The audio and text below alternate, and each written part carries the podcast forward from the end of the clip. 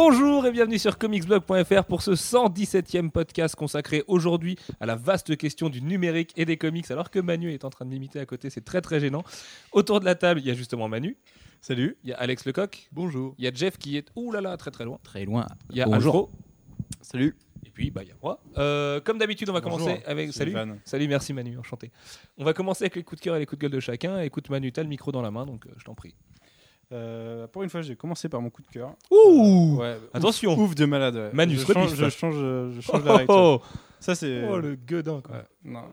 On re- T'es je un pense peu qu'on Nabila toi. hein. On reverra pas ça, je pense. Euh, du coup, mon coup de cœur, c'est euh, l'annonce de Sarah Pikeli en remplacement de Steve McNiven sur Guardians of the Galaxy. Euh, parce que on savait bien qu'il allait pas tenir le coup et qu'on s'attendait au pire. Fais gaffe, tu vas glisser ta chaise Manu à tenir comme ça non, en plus de péter bon. le dos là. Non, c'est bon, t'inquiète. Ok.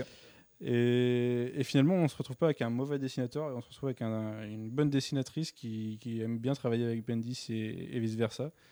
Et, voilà, je pense que ça va, ça donner quelque chose de bien. Et, il fallait ça pour la Bah, série. pour l'instant, c'est pas, c'est juste un fill-in. hein. Elle vient pour dépanner McNiven parce que forcément McNiven avec ses problèmes de santé euh, va accumuler pas mal de retard. Euh, on peut imaginer que ça va être de l'alternance ensuite, surtout que Sarah a vraiment envie de bosser dans l'univers classique de Marvel, donc a priori, il n'y a pas de raison qu'elle lâche le. Il faut le dire que l'univers Ultimate est un peu fermé. Donc, euh, Bah oui, puis il est un peu destiné à mourir a priori, donc euh, surtout vu les annonces récentes qu'on a eues.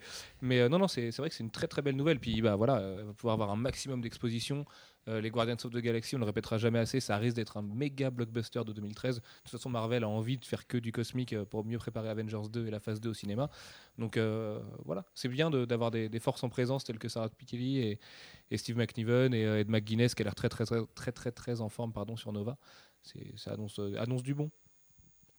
Et j'en suis le premier content parce que moi qui exécrais le cosmique, euh, je suis en train de m'éclater avec ces séries-là chez Marvel en ce moment. exactement. Coup de gueule, Manu Ouais, ouais, ouais. Coup de gueule. euh, ça va être dur. Euh, ça concerne la Zero Year de, de Batman annoncée par, par DC pour. euh, La zéro hier. ouais, Moi Zero Year. La, la zéro hier quoi. La zéro hier, tu en dirais un nom de village un peu pourri. Enfin bref. Allez Ça va Manu. être dur, ça va être dur. Euh, c'est le discours de Snyder en fait sur le truc qui, qui m'énerve un peu, c'est c'est le côté euh, ouais Batman Year One c'est mon c'est mon arc préféré et je compte bien le respecter, on va essayer de faire quelque chose de différent, mais en même temps Batman Year One c'est plus possible dans l'univers New 52 et du coup on va essayer de, de tout refaire parce que Mais en quoi c'est plus possible? Moi je comprends pas cet argument. Batman Year One c'est tellement sur la réserve que je vois pas en quoi c'est plus Bah, possible. chronologiquement il y a des éléments qui collent pas du tout. Qui, Oui, mais chronologiquement, de toute façon, on sait que Batman Year One va rester dans la continuité. Donc, euh, si Ah, on veut jouer sur les mots et sur le canonique, euh, c'est complètement idiot. C'est juste qu'à mon avis, Snyder est un peu gêné de retoucher euh, au monument En fait, ça, Year One. c'est- enfin, Year One en, en tant que tel peut pas rester dans la continuité. Il y a trop d'éléments qui ont changé par rapport à, à Year One. Et pourtant, DC dit que ça va rester dans la continuité. Et ouais, que- mais et voilà, que- c'est ça qui m'énerve, c'est le, c'est le, le double langage qui, fait qu'on sait très bien que c'est pas possible que ça reste dans la continuité avec les éléments actuels des New 52. En même temps, tous Scott Snyder et Greg Capullo qui sont, euh, se dire euh, qu'on va euh, essayer de lutter face au monument colossal qu'est Batman Year One, c'est prendre des risques parce que c'est considéré par beaucoup comme le plus grand comic book de tous les temps. Du coup, euh, si on commence là-dessus, alors il y a Jeff et Alex Lecoq qui ont un fou rire, on ne sait pas pourquoi. Euh, c'est peut-être le site Non. harlemshakpoop.com. Voilà, on ne vous a rien non, dit. non, non, Euh, non, non. Non, bref. Ah, c'était ton coup de cœur D'accord. Euh, bref, toujours, toujours est-il que ouais, euh, Scott Snyder, il peut pas dire bon, euh, je vais sortir un truc à la hauteur, enfin, qui va au moins être sur le même terrain que Batman Bah, Year je One. pense aussi qu'ils sont un peu dans une situation compliquée, c'est que avec tout le respect qu'il doit avoir pour l'œuvre, euh, les New 52 le placent dans une position où euh, la continuité fait que c'est pas possible. Et- Mais de toute façon, il n'y a pas que ça qui est pas possible dans la continuité. C'est quasiment tout Batman d'avant. Enfin, tu vois, tu prends les- Hmm. l'idée d'il a Mais un déjà, gamin qui a plus de Damian, 4 euh, ans, voilà. Damien qui a 10 ans et Alors qu'il est censé être Batman depuis 4 ans. depuis 5 ou 6 ans. ouais. 5 ou 5-6 ans, ouais. Et ouais. Il y a plein de choses à changer, mais de toute façon, la continuité, encore une fois, c'est pas grave tant que les histoires sont bonnes. Mais il y a- enfin, tu vois, le- l'exemple qu'il dit, c'est euh, James Jr. dans, dans Your One, qui est gamin, et qui, est- qui 5 ans plus tard est un psychopathe meurtrier euh, qui a- doit avoir 25 ans. Euh, voilà, c'est un, un élément qu'il faut prendre en compte. Et à mon avis, euh, on devrait le voir dans, dans Zero Year. Dans la, la Zero hier. Alex Lecoq, coup de cœur, coup de gueule? Euh, Moi, euh, je pense que mes coups de gueule et mes coups de gueule, on devrait les renommer le point Star Wars. Parce qu'en fait, j'ai l'impression que je parle tout le temps de Star Wars. Voilà. C'est gênant quand tu me regardes, genre, euh, tais-toi. Alors, mon coup de Ah, cœur. moi, euh, pas du tout. non, mais je Mon t'écoute, coup moi. de cœur, euh, je vais commencer par mon coup de cœur, c'est. euh, Ah, Bill, ouais, moi aussi. Ouah c'est euh, Billy D. Williams. Alors ça, moi, je trouve ça complètement taré. Qui a annoncé qu'il serait peut-être, sûrement dans Star Wars. C'est Lando Calrissian. Et moi, ça- je- quand j'ai écrit la news, euh, j'étais en train de crier dans mon appartement. Bah déjà, c'est un contrebandier. En plus, il a une moustache. Et puis, il est trop cool. Non, mais c'est un Et c'est quasiment le seul préférés. personnage noir de Star Wars en plus. Ouais, si en on plus, enlève un- Mace un Windu. euh. personnage que moi j'affectionne tout particulièrement de la première trilogie. et du coup, bah, je suis super content, même s'il est très vieux. J'ai lu qu'il avait 70 ans à peu près, donc s'il s'il revient, euh, il aura pas, il aura Bon. sûrement pas un grand rôle, mais Stanley à 90 ans, il a l'air d'être plus en forme que Mark Hamill euh, à parce 56 qu'il ans, fait donc c'est il pas fait très du très grave. parcours. Ouais, il fait du parkour. Stanley. Voilà, donc du Non, coup, non, il est euh, plus vieux que ça, Mark Hamill. Il a pas 56 ans, je te rassure, Manu. Et du coup, j'ai, enfin, mon côté fanboy de Star Wars est en train de se réveiller de plus en plus au fur, des, au fur et à mesure des semaines, et du coup, euh, en fait, j'ai hâte de, de voir les premiers trucs sur Star Wars 7. et- Ouais, mais euh, pourquoi Lando Calrissian quoi? Mais vois. parce que c'est quand même pas non quoi. plus le personnage. euh, moi, il, vient peut-être cool, hein. du film, tu vois, parce que l'épisode 5, on est tous d'accord que c'est le meilleur Star Wars, mais voilà, ça reste un traître et un mec qui est cool, euh, tu vois. Moi, je le verrais bien dans le spin-off. Enfin, je verrais bien un jeune Lando Calrissian euh, voir ses aventures avec Han Solo, dont on nous Ou parle dans l'épisode 5. Calrissian, le fils de Lando. C'est gênant. Euh, oui, euh, oui, bah, voilà. Non, mais moi je trouvais ça cool. Après, ouais, j'avais mis euh, que s'il y aurait sûrement Chewbacca, mais en fait, quelqu'un m'a rappelé que Chewbacca euh, décédé euh, assez héroïquement dans la suite. Donc je sais pas. Après, faut voir quand, quand- est-ce que ça se passe par rapport. À... Ouais, c'est 18 ans ou 19 ans après l'épisode 6. Ouais, non, mais de toute façon, tous les Yosan Wong et tout, ça va plus exister. Ouais, hein. voilà, Timothy Zahn, euh, il va se faire squeezer si par ça- Disney. Il a pas le choix, de toute si façon. ça continue à exister ou pas. Enfin, Di- euh, Disney va pas adapter son, son, son arc et pourtant c'est lui qui a écrit le futur de Luke Skywalker, Leia et Han Solo. Donc évidemment que cette partie-là de l'univers étendu va sauter. Et en même temps, à partir du moment où on touche à cette partie-là, à part l'ancienne République qui, oh, c'est l'endroit le plus bandant de Star Wars, bah, on est obligé de tout enlever sur l'après. Tu es obligé En d'enlever Legacy, euh, tu es obligé d'enlever tout à ça. part les fans hardcore de Star Wars, personne connaît euh, les- l'univers étendu. Ah bah c'est euh. clair que par rapport au 1,5 milliard qui va rapporter au box-office en 2015, euh, les gens qui connaissent vraiment l'univers étendu, ça représente une toute petite partie ça du public. chier les fans, mais euh, après, euh, ça changera pas grand chose. S'ils font ça bien, euh, moi ça me dérange pas. Quoi. Exactement. Et mon coup de gueule, c'est encore du Star Wars, du coup, c'est l'annonce de la fin de la série Clone Wars. Enfin, la pseudo-annonce, parce qu'ils annoncent pas vraiment la fin, mais ils annoncent que ça va pu être diffusé à la télé. Donc, bon, voilà, quoi. ça veut dire qu'en fait, ça va plus exister à long terme, quoi. Du coup, bah, c'était une très bonne série. Moi, ça me fait ça fout les boules, même si, bon, ça Il parle y a eu de des très bons épisodes, de là à dire que c'était une très bonne série globalement. euh, moi j'ai lâché l'affaire parce qu'au bout d'un moment j'en avais marre. Bah. Il y a un peu un épisode euh, sur Il trois. y a un euh. moment où ça devient. En fait, c'est pas intéressant sur les personnages principaux, Anakin, Obi-Wan. C'est sur, surtout moi ce qui est à côté, les clones et tout. Je trouvais ça cool. Après, oui, c'est vrai que mon Obi-Wan, Anakin, pff, on s'en fout un peu quoi. Même Ahsoka, tu vois, c'est un perso qui était, Ouais, qui était Ahsoka, adorable au départ et puis finalement. Donc euh, là, du coup, bah, j'ai lu euh, ce qui se passait pour Ahsoka. Bon, c'est pour ceux qui suivent, ça c'est la fin de la saison 5 et euh, voilà quoi. Moi, ça Enfin voilà, j'ai même pas. Enfin du coup, moi je m'étais. Là, j'ai repris il y a pas longtemps parce que j'avais du mal à digérer le retour de Dark Maul. Donc là, je reprends, mais ouais, enfin heureusement que ça s'arrête. En même temps, la guerre des clones, ça dure pas longtemps et fallait bien que ça s'arrête au bout d'un moment. Donc après, clair. voilà, je suis- c'est juste que moi j'ai pris du plaisir à la regarder, donc je trouve ça dommage, mais D'ailleurs, pour les gens qui aiment la, la période de la guerre des clones et qui s'en foutent un petit peu du côté canonique, continuité, tout ça, les comics euh, Clone Wars de l'époque étaient mortels. Enfin, Oui. Pour moi, c'est quasiment les meilleurs comics Star Wars avec euh, The Old Republic. Et du coup, aussi, ils ont annoncé, bon, euh, j'en parle, mais bon, moi, j'attendais pas ça. C'est Star Wars Detour, c'était la série euh, des, euh, des créateurs de, de Chicken Robot. Robot Chicken. Robot Chicken, Seth Et, Green. euh, c'était bah, sur Star Wars, euh, truc, série parodique à la Robot Chicken. Moi, bon, c'est pas trop le truc qui m'intéressait, mais bon, ils Ah, les deux Robot reporté. Chicken Star Wars sont mortels. hein, Ah c'est oui, un oui, coup c'est dessus. hein. que là, c'était une série spéciale Star Wars parodique. euh, donc voilà. Et euh, ils ont aussi annoncé pour le coup une nouvelle série pour remplacer Clone Wars. Alors, on n'a aucune information dessus, on connaît pas.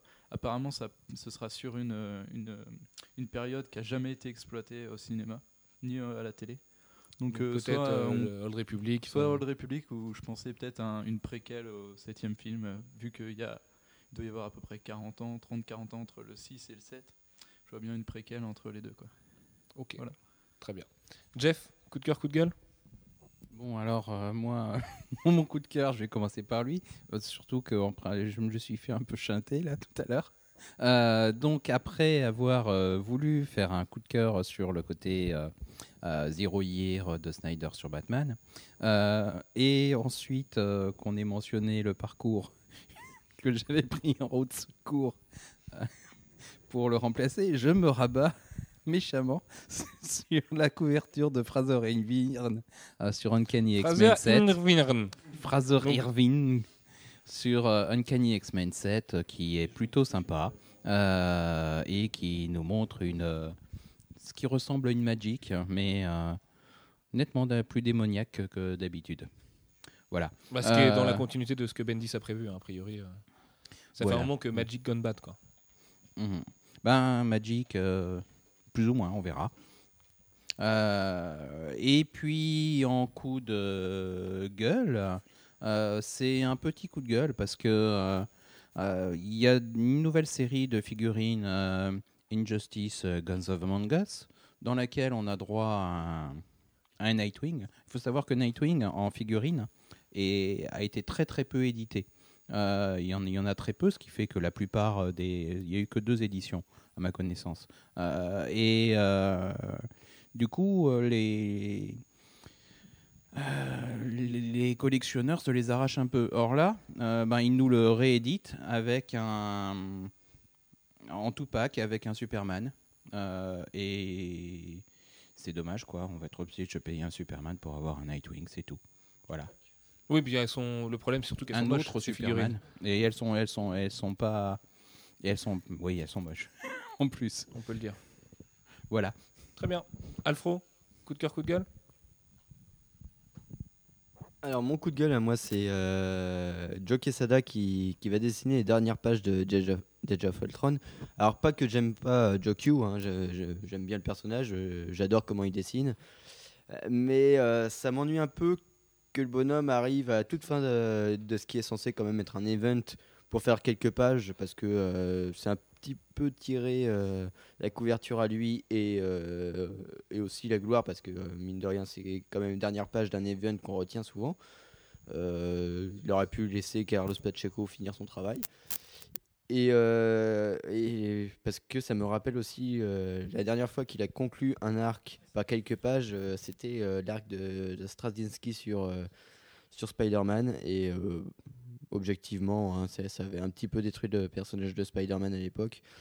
Donc voilà, s'il a envie de revenir au dessin, il fait un numéro entier et euh, il se contente pas de quelques pages euh, comme ça. Sauf que les conséquences pourraient être euh, plutôt colossales. D'ailleurs, euh, Manu a les sollicitations de juin de Marvel qui viennent de tomber il y a 5 minutes.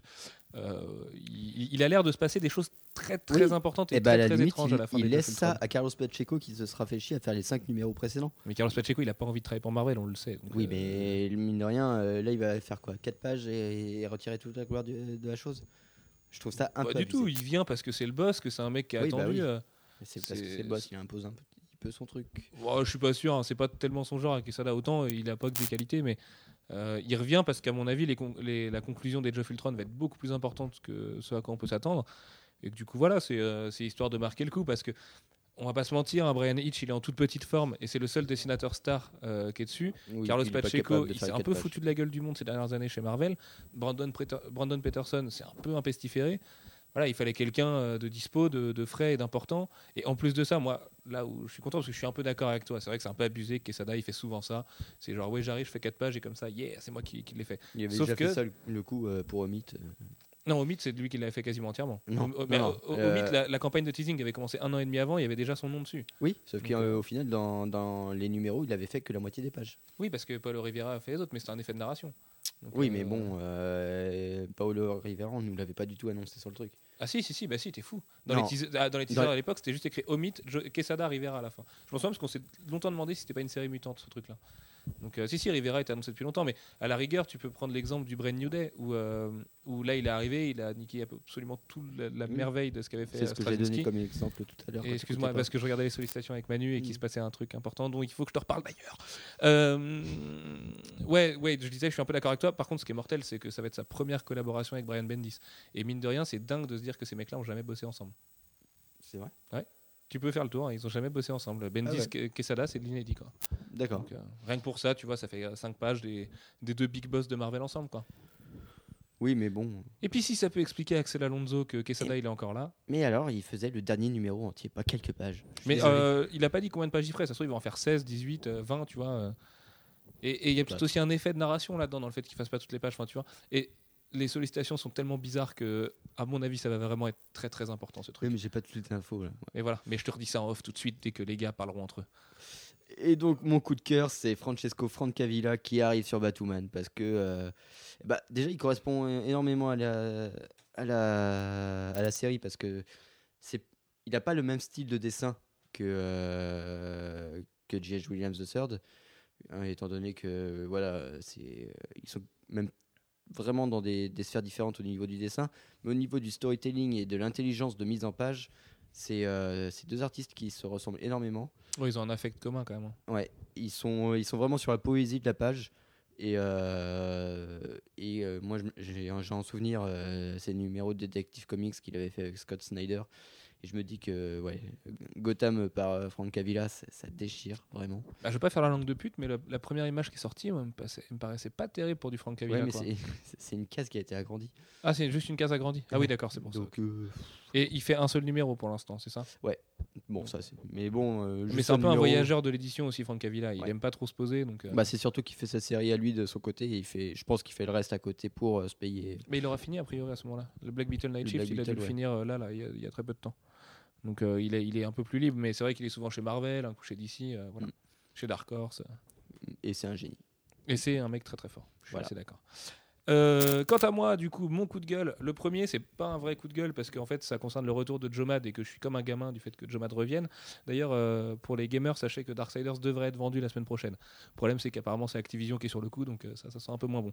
Le problème, c'est juste que Jomad revient sur Savage Wolverine au lieu d'Avenging Spider-Man et qu'on sait très bien, parce qu'ils nous l'ont dit, que c'est une décision de dernière minute parce que Frank Shaw s'est encore foutu de la gueule du monde et voilà, là, il a sorti un numéro de Savage Wolverine, le 2 est déjà en retard. A priori, le 6. Le 2 est sorti? Bah, C'est le 3 qui est en retard alors qu'il y a eu une news sur le fait qu'il y avait du retard. Euh, du coup, ça donne quand même le fait que Frank Cho est super à la bourre, qu'en juin, ça m'étonnerait qu'on soit au numéro 5, enfin que lui ait fait 5 numéros de Savage Wolverine, et que Joma des Zeb Wells arrivent là parce que euh, voilà, on leur a dit tiens, il y a Wolverine dans ton histoire, fais genre c'est lui le héros, et puis euh, tu vois, ils ont dû redessiner des trucs au dernier moment. Je trouve ça dommage parce que ça aurait permis en plus de boucler la boucle Avenging Spider-Man qui a vraiment perdu de sa superbe. Ça a commencé avec Wells et Madureira, ça aurait pu finir avec Wells et Madureira et enlever une belle épine du pied à Marvel. Et là, ça rajoute juste des problèmes parce que Frank Cho devrait récupérer son, sa série après, mais pour combien de temps, pour quel retard, euh, on ne sait pas.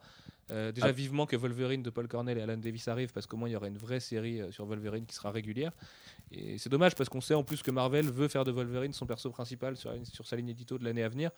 Bah oui, mais c'est pas avec Frank Cho qu'on fait un truc régulier, quoi. Bah oui, mais après là, c'est une question éditoriale aussi. Hein. C'est, euh, il savait très bien euh, que Frank Shaw a un rendement de, de- Enfin, c'est ridicule. Il arrive même pas à finir sa propre série Guns N' Dinos. Donc, euh, ils auraient dû lui, lui demander de faire ses numéros avant de le- commencer à les publier. C'est, c'est un béaba d'éditeur. hein. Oui, mais le problème, c'est que Frank Cho, c'est un mec qui est super caractériel, qui est une rockstar des comics. Parce que même si nous, autour de la table, on n'est pas forcément clients, et encore, on aime bien, mais euh, c'est un mec qui a un fan following colossal. Et du coup, bah, s'il veut quelque chose, il l'a. Et c'est le problème de ces artistes-là, c'est que il assume Mais pas ça- son retard. quoi. Non, mais ça, c'est une question d'éditeur aussi. C'est euh, de dire à l'artiste, bah ta gueule, tu fais tes pages et c'est tout. T'as beau être une rockstar ou pas, euh, c'est même traitement pour tout le monde. euh, tu, tu, as plus un besoin de réponse envers tes, tes fans et tes lecteurs qu'envers euh, les artistes. Les, les artistes, ce- c'est bête à dire, hein, mais ça reste des employés. C'est Oui, mais c'est eux pas du bétail non plus, tu vois. oui, non, mais c'est pas à eux que tu dois rendre des, des comptes. C'est pas à eux que tu dois faire des fleurs. Et euh, par contre, tu as, tu as, euh, tu as des, des comptes à rendre à tes lecteurs. Tu dis pas à tes lecteurs, bah oui, mais en fait, le 3 il va sortir après le 6. Et, euh, Tu peux inverser la- la- c'est- ton raisonnement parce que pour moi, l'erreur de Marvel, c'est juste de l'avoir embauché, point final. Il avait aucun contrat d'exclu avec Marvel à ce moment-là. Marvel savait très bien où il mettait les pieds en embauchant Frank Cho parce que ça fait quand même 10 ans qu'il fait le coup à chaque fois. Euh, voilà, c'est de leur faute. Oui, c'est de leur faute parce qu'ils n'avaient pas à le prendre. Et oui. dans ce cas-là, c'est l'éditeur qui est fautif. Et Frank Cho, il profite de la situation parce que lui, il retire son salaire, il retire tout ça. Et puis, euh, tu vois, tout va bien, tout va bien chez lui. Donc, euh, c'est un peu compliqué comme situation, quoi. Mais c'est vrai que euh, Frank Cho, bah, on l'aurait préféré sur Guns N' Dinos avec un petit rythme. Mais au moins, il aurait sorti des vrais trucs sans mettre euh, tout le monde dans la merde et, mais et après, sans que les fans euh, le, le perdent le fil. problème, quoi. c'est que Frank Shaw, euh, à, faire, à faire ça, il se sert pas à lui-même non plus parce que. Mais il n'a certes, pas besoin de ça, il s'en fout. Bah ouais, mais c'est une rockstar des comics, mais les, les gens vont peut-être commencer à en avoir marre d'avoir le numéro 1 et le numéro 2 de ces séries et de rien avoir. Ils auront que des numéros 1 et des numéros 2 de Frank Shaw, c'est tout. Bah, et puis après, en plus, euh, il y a Frank Cho et Frank Cho. Quoi. Le Frank Cho de. euh, comment ça s'appelait? X-Men Schism. c'était quand même très très faible. Là sur Wolverine, c'était plutôt pas mal, donc on se disait bon, c'est cool. Voilà, bon, il y a des boobs partout et Shana euh, a fait euh, des prothèses mammaires colossales, mais c'était pas grave, c'était plutôt joli, c'était sympatoche et, et Voilà, voilà. Et du coup, c'est Jomad qui revient là-dessus, sachant que Jomad, euh, lui, il avait envie d'être publié sur Spider-Man, pas sur Wolverine. Donc euh, lui, il fait pas d'histoire parce que c'est un mec sympa, mais Après, il y a peut-être aussi une autre raison à ça, c'est que le Spider-Man de Jomad, c'est pas le supérieur Spider-Man qui est actuellement dans les pages euh, d'Avenging. Oui, mais ça va être Wolverine est censé être dans la continuité. Enfin, tu vois, on revient encore aux, aux- aux histoires de continuité, qu'on a un coucher Marvel, un coucher d'ici. C'est trop dur à tenir pour assumer les choses et voilà. S'ils se faisaient des vraies réunions éditoriales où ils se parlaient, ce serait peut-être mieux. Euh, bref. Et mon autre mini coup de gueule, c'était le fait que les, les sneakers Iron Man 3 euh, que tu, que tu m'as présenté, Alfred, avec ton article, elles sont très très dures à importer en France. En fait, il faut contacter les shops directement qui refusent quasiment tout le temps de les importer. Et parce que voilà, moi je voulais vraiment craquer ma carte bleue dessus et j'ai pas pu, donc euh, je suis un peu dégoûté. Oui, mais non, mais elles valent le plus du double des Air Force One normales, donc Bah non, elles c'était à 180 dollars. 175. ouais. Oui, bah 175 dollars. euh, Bah, tu trouves des Air Force One à 75 dollars, donc. Oui, oui, si tu les prends aux USA, mais tu vois, tu prends une paire de F1 en France, euh, t'es pas vraiment perdant. Et puis elles, ont, elles sont vraiment trop trop belles, elles sont vraiment trop cool, hein, tu vois. C'était- du vrai beau Euh, custom. Ouais, non, elles sont un peu trop brillantes pour moi, mais. Ça dépend, ah, tu peux le matcher avec plein de trucs après, tu vois, il y a moyen de faire des trucs cool. Euh, et puis enfin, mon coup de cœur, et là tout le monde va en parler, euh, c'est le trailer de Kick-Ass 2 qui est arrivé aujourd'hui. Voilà. Donc, on, on nous avait prévenu la semaine dernière qu'il y a un trailer qui arrivait. Alors il faut quand même une petite explication qu'on peut vous donner dans un podcast, mais un peu moins à l'écrit. Euh, le trailer a été fait, étalonné vraiment à l'arrache le week-end dernier. J'ai appris dimanche, moi, que ça allait sortir cette semaine, mais on m'a prévenu que les effets spéciaux n'étaient pas tous finalisés. Donc la fin de la, scène de fin où euh, Chloé Moretz, Hit Girl, est sur la bagnole avec un effet de fond vert absolument dégueulasse, ça risque de disparaître et d'être beaucoup mieux fini au cinéma. Euh, la prod a pris beaucoup de retard sur les, sur les effets spéciaux, euh, toute la post-prod finalement. Et euh, voilà, ça met un petit peu tout le monde dans la merde, ce qui explique d'ailleurs le retard et le, le fait que le film soit repoussé en juillet, en août, pardon. Mais, mais sinon, moi j'ai trouvé vraiment rock'n'roll. Je trouvais que Jim Carrey était incroyable. Il y a des punchlines super efficaces, que ce soit Hit Girl, que ce soit lui. Le coup du t'as un chien accroché au couille avec son rire sournois. le euh, Game On Cocksuckers, enfin voilà, ça, ça a l'air de reprendre un peu l'ambiance du premier. Et t'en as pensé quoi, Alfred, toi, de ce trailer Bah, que euh, ça suit étonnamment bien ce qu'on a, ce qu'on a lu dans le comics. Et euh, c'est un peu surprenant euh, vu comment c'était fini le premier film. Mais euh, ouais, ouais, ça a l'air sympa. Ça, ça a l'air, euh, en- ça a l'air bien, bien dans l'esprit du premier. Donc, euh, on va croiser les doigts. Et puis, euh, c'est vrai que bah, Kikas a pris du muscle et ça- on a tous bloqué dessus en le Ouais, regardant. C'est un peu choquant cette. Ouais, c'est. Mais euh, ouais, moi, comme le, enfin, le premier, j'avais largement préféré le film au comics. Et là, j'ai un, j'ai un peu l'impression de la même chose. C'est que le. Enfin, c'est vraiment fait pour être en film et que ça, va passer 100 fois mieux en film qu'en comics. Et euh, j'étais juste déçu sur un truc c'est qu'au début, j'ai vu Red Band trailer. Au final, je trouve que ça vaut pas un Red Band trailer. C'est, ça reste soft pour du kick-ass et, ce qu'on pourrait voir. Mais, mais bon, c'est bien cool. Et Jim Carrey, elle est mortel dedans, franchement. Ouais, bah oui, bah du coup, je pense que ça va être pareil. Jim Carrey, euh, mortel, euh, Aaron Johnson, super musclé. Chloé Moretz, bah voilà quoi. Et euh, si, à la Elle est mineure, elle est mineure. Oui, mais bon, euh, elle est mignonne. euh, elle est. Pédobert alerte. Et du coup, et oui, je- oui et par contre, ouais, il y avait juste, euh, on a vu deux trois fonds verts qui étaient un peu, mais bon, qui étaient un peu discutables. Mais c'est une bande annonce. En tout cas, ça m'a donné bien envie de le voir. Et puis, euh, moi, je voudrais un chien comme celui de Jim Carrey. C'est quand même cool. Ah, il est mortel le chien. Puis en plus, euh, on voit vraiment quasiment le casse par casse par rapport au premier numéro de Kick-Ass 2. On voit vraiment les l'effet du. Enfin voilà, c'est vraiment bien foutu. On retrouve pas mal de scènes qu'on voit dans les comics. Et beaucoup de gens euh, aujourd'hui sur notre page Facebook disaient qu'ils avaient l'impression d'avoir vu tout le film. Rassurez-vous, c'est pas le cas. Il y a encore plein de choses à voir, des choses assez glauques que j'étais étonné moi justement de pas voir avec le Red Band trailer. Alors est-ce qu'ils vont le faire? On sait pas. Euh, Il y a une scène notamment qui est quand même assez dure dans les comics qu'on n'a pas du tout esquissé là. Mais euh, voilà, on a deux trois indices sur des scènes vraiment glauques qui vont se passer et, et ça a l'air euh, ça a l'air beaucoup plus complet que ce qu'on en a vu. On peut pas trop en dire parce que sinon on va vous spoiler, mais pas. Jeff, qu'est-ce que t'en as pensé de ce trailer? Ah, le trailer, j'ai trouvé plutôt cool. Euh, très bon. Alors maintenant, moi, j'ai pas lu le comics, donc euh, j'ai aucun élément de comparaison. Euh, mais ouais, non, non, j'ai trouvé plutôt cool, efficace. et je ne sais pas ce que ça donne par rapport au comic book. Donc, Oui, parce que t'as pas lu toi qui casse ouais. Voilà. Ok. Donc, mais c'est pour l'instant c'est quasiment du case par case avec un effet plus cool et et puis un petit côté édulcoré, mais comme le premier film. une belle fluidité aussi dans les dans les scènes d'action. Donc, alors, Moi, je suis comme les gens, j'ai trouvé ça un peu mou, quoi. C'était un peu mou du Ah, genou. À un moment, par le- exemple, le- euh, le- la scène sur la, sur la bagnole. euh, Ouais, celle-là est- bien, Elle, est- mais- elle est bien faite. Sauf qu'elle souffre du fait qu'elle Mm. est super mal finie, Mm. déjà, parce que les effets spéciaux sont vraiment pas finalisés et que euh, on voit quand même le gros fond vert qui tâche. Mais par exemple, à un moment, Hit Girl glisse entre les jambes d'un mec, lui éclate les burnes et tout ça. Et bah, c'est censé être super impressionnant, mais c'est filmé d'une manière à ce que le cadre est pas forcément terrible. Euh, on aurait pu reprendre un cadre comme elle faisait dans la scène des- du couloir à la fin de Kick-Ass 1, par exemple. On sent quand même que Matthew Vaughn est qu'à la, prod et que c'est euh, un autre réal qui est Jeff Wadlow qui, est à la réalisation parce que il y a un peu moins de génie. Par exemple, la scène où euh, Jim Carrey se retourne pour mettre un espèce de coup de matraque au mec à l'entrée, là, et ben c'est mou le coup de matraque qu'il lui met. Et bon, ça c'est pareil, je pense que la post-prod va changer beaucoup de choses là-dessus, mais c'est vrai que pour l'instant, il n'y a pas l'espèce de dynamisme incroyable qu'il y avait dans le premier film. En même temps, c'est qu'un premier trailer, c'est un trailer qui a été sorti sur le tard parce qu'il fallait vraiment en sortir un vu que le film sort dans 5 mois maintenant. Euh, il fallait le faire là, là, tout de suite, et on sait qu'il a été fini un petit peu à l'arrache, donc euh, tout s'explique. Voilà. Bon, on va passer à ce grand débat euh, qui va nous animer pendant une bonne heure, à mon avis. Euh, on va parler aujourd'hui du numérique et des comics. Alors, c'est pas innocent. Euh, on vous avoue qu'on devait faire ce podcast au départ avec des invités qui sont concernés là-dedans. On pense à Monsieur Bertrand Kefterian de Web Ellipse, qui aurait été très bien placé pour nous en parler parce qu'il a développé une très chouette application qui permet du coup de Web Ellipse, qui permet de lire des comics sur tablette avec du casse par des technos vachement modernes, tout ça. Le fait est que Marvel a annoncé en catimini Marvel Unlimited le week-end dernier et qu'on voulait faire déjà un premier état des lieux du numérique aujourd'hui avant peut-être de revenir sur Scale Industry dans quelques mois puisque euh, on le sait, là 2013 va être vraiment l'année du changement à ce niveau-là. Euh, Comixology arrive en Europe et euh, s'intéresse de très près à des éditeurs de franco-belge par exemple et il va falloir vraiment que qu'on en parle plusieurs fois parce qu'il y a plein, plein, plein, plein de choses à dire. Donc, on va commencer déjà par un tour de table des acteurs en présence.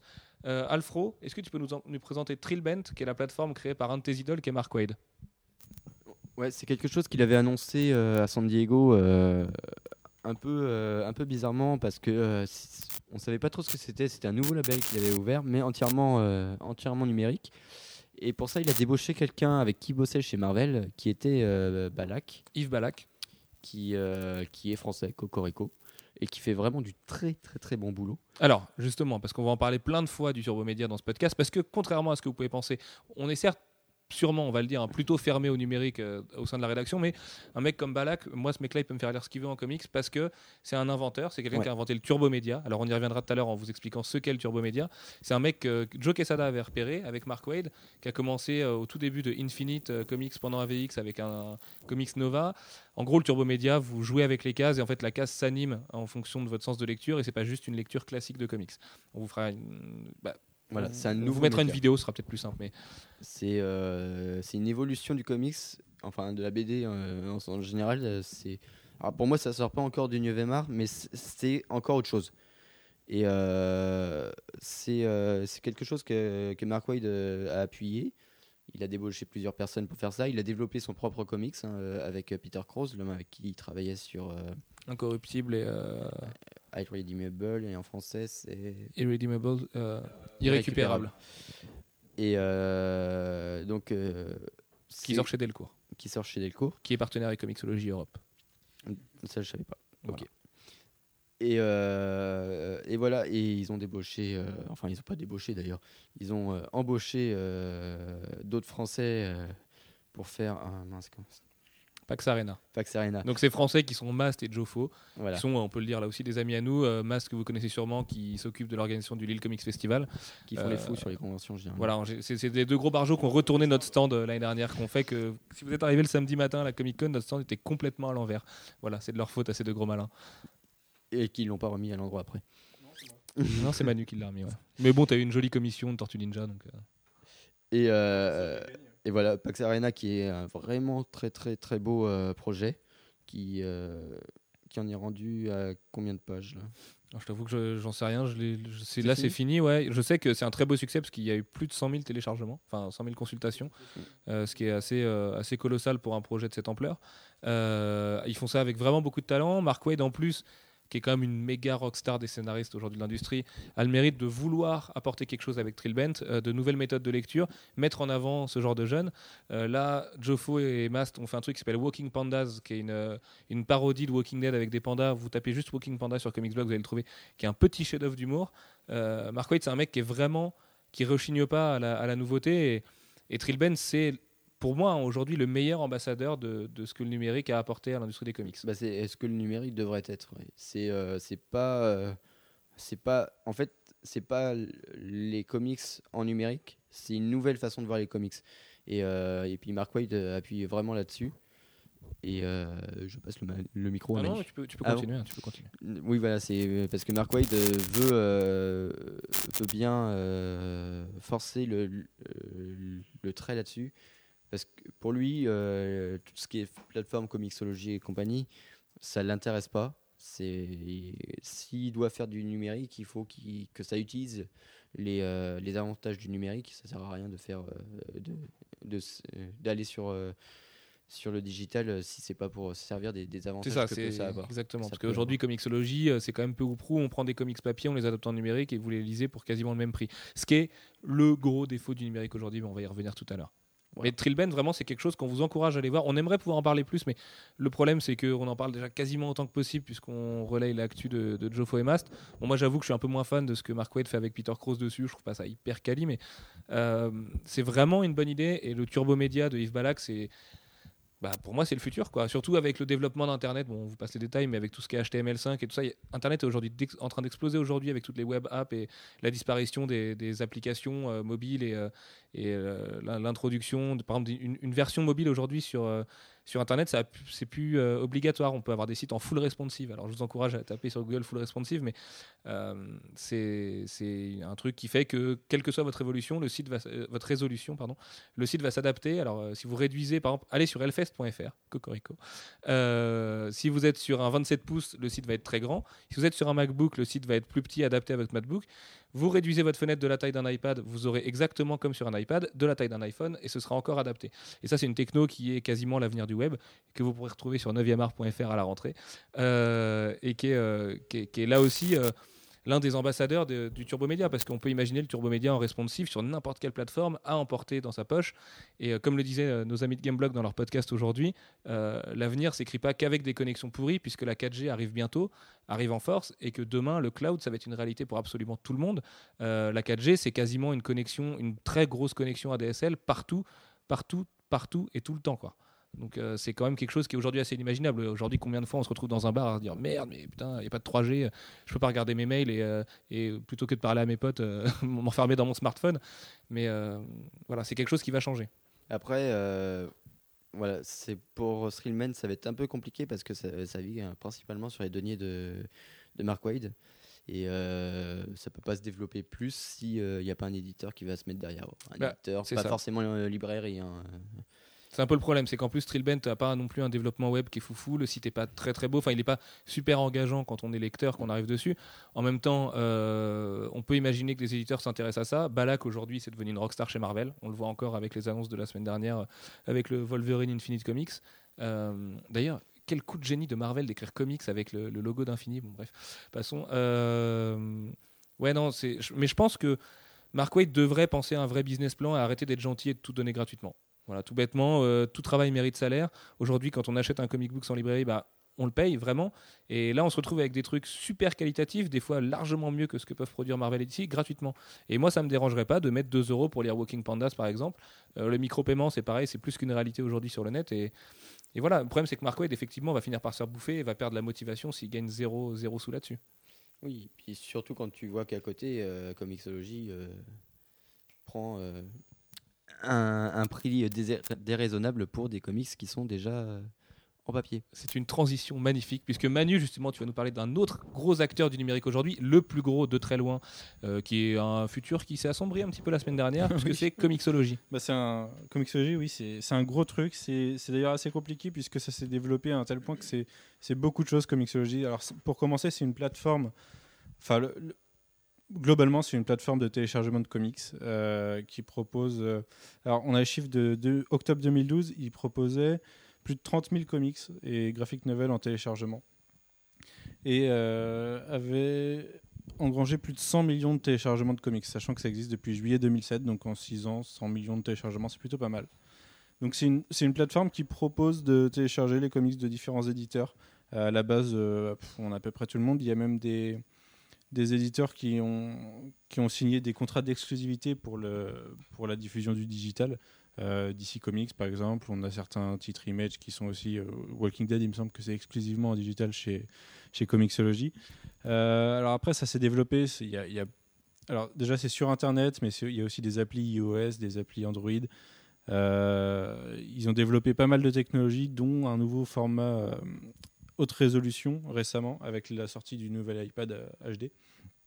Et, et donc, c'est le gros acteur du numérique dans les, dans les comics. Euh, à tel point que ça a été pendant un moment l'appli qui grossissait le plus au niveau iOS, ce qui est plutôt pas mal. Euh, puisque c'est quand même un certain marché euh, iOS. Bah, faut- en fait, pour, pour, euh, expliquer, leur force, c'est vraiment la, la- comment, euh, le, La, la quasi-exhaustivité. déjà. Voilà, et, euh, et leur euh, rapidité de réponse au niveau technologique, parce que euh, ils sont toujours les premiers. Et ils ont développé beaucoup de choses comme la, la pull list. Enfin, c'est toute une communauté en plus d'un service.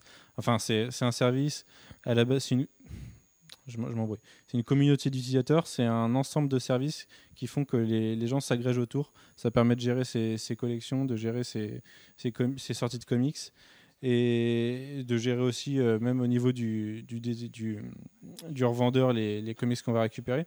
Donc, ils se sont développés au point où ça devient presque indispensable pour certains de passer par Comixology. Euh, c'est récemment arrivé en France, je crois, il y a quelques mois, voire le mois dernier. Ça a été annoncé officiellement euh, quasiment le mois dernier. C'est Alex ça, Castanera qui s'occupe de, de- de- qui est euh, Biz Development chez Comixology. Et euh, le, le truc, c'est que Comixology a bien compris que la France était un marché de BD, que l'Europe était un marché de BD. Et du coup, et que le Comixology numérique France se, se développe et que le numérique se développe vraiment parce que les gens s'équipent en tablette et en smartphone plus que jamais. J'ai vu un chiffre d'ailleurs absolument hallucinant sur le nombre de smartphones vendus. Je vais essayer de vous le retrouver avant le, avant le podcast, mais en gros, il y a plus de smartphones que de gens actifs dans le monde. quoi. C'est c'est Non, complètement les- taré. Je crois que c'est les téléphones. Il doit y avoir 7 mi- 7,6 Non, là- milliards de téléphones actifs en- à tout Là, c'était vraiment les smartphones. Non, non, on n'était pas en milliards non plus hein, pour les smartphones, mais genre euh, 700 millions de smartphones vendus en 2012. Enfin, c'était quelque chose comme ça. je, Ah, vais, d'accord. je vais essayer de te retrouver le chiffre. Mais je crois que le nombre de dingue. téléphones en global, c'est 7,6 milliards. Ouais, ce qui est complètement dingue. Euh, et du coup, euh, Comixology France a signé Delcourt. Euh, ça a été annoncé à Angoulême. Donc oui, ça c'est un, peu- un petit peu plus d'un mois. Euh, il va distribuer le catalogue Delcourt Soleil. Après, c'est vrai qu'on est la France, on est un pays qui a du mal à changer ses habitudes. On le voit, la BD franco-belge est loin d'être passée à l'ère d'Internet.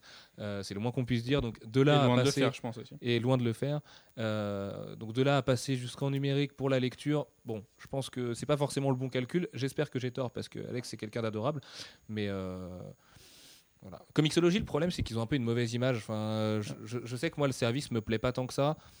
Bah, en fait, Hmm. le, le gros point noir de Comixology, c'est le prix. C'est qu'ils nous vendent des comics qui sont quasiment, voire exactement au prix du, de, vente euh, euh, détaillant en papier.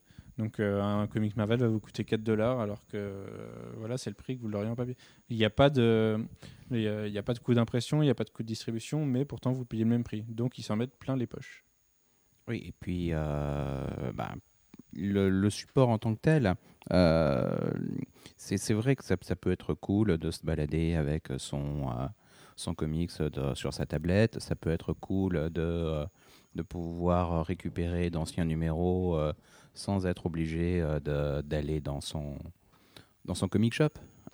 Pour rester sur l'aspect financier, Jeff, parce que c'est pour ça que je t'ai filé le micro. Explique pourquoi toi, en tant que libraire, euh, tu trouves ça choquant le fait qu'aujourd'hui un numéro soit peu ou prou au même prix sur Comixology qu'en librairie, alors que le, circuit d'un PDF, parce que ça reste un PDF, hein, de, données comme ça, est beaucoup moins long qu'un circuit physique qui implique Diamond, des distributeurs, euh, parfois Alka quand on est français, plus ensuite des livreurs, plus un libraire. C'est une chaîne qui n'a plus rien à voir, parce qu'en gros, il y a trois Oui, acteurs parce que avec nous, Comixology. euh, effectivement, nous, en bout de chaîne, on est. euh, bon, le système de distribution américain, c'est euh, d'une part l'édition, la, production elle-même de, du comic book, l'impression, le transport vers le distributeur, qui est Diamond, qui est le distributeur exclusif aux États-Unis. Euh, et dans le monde. et dans le monde.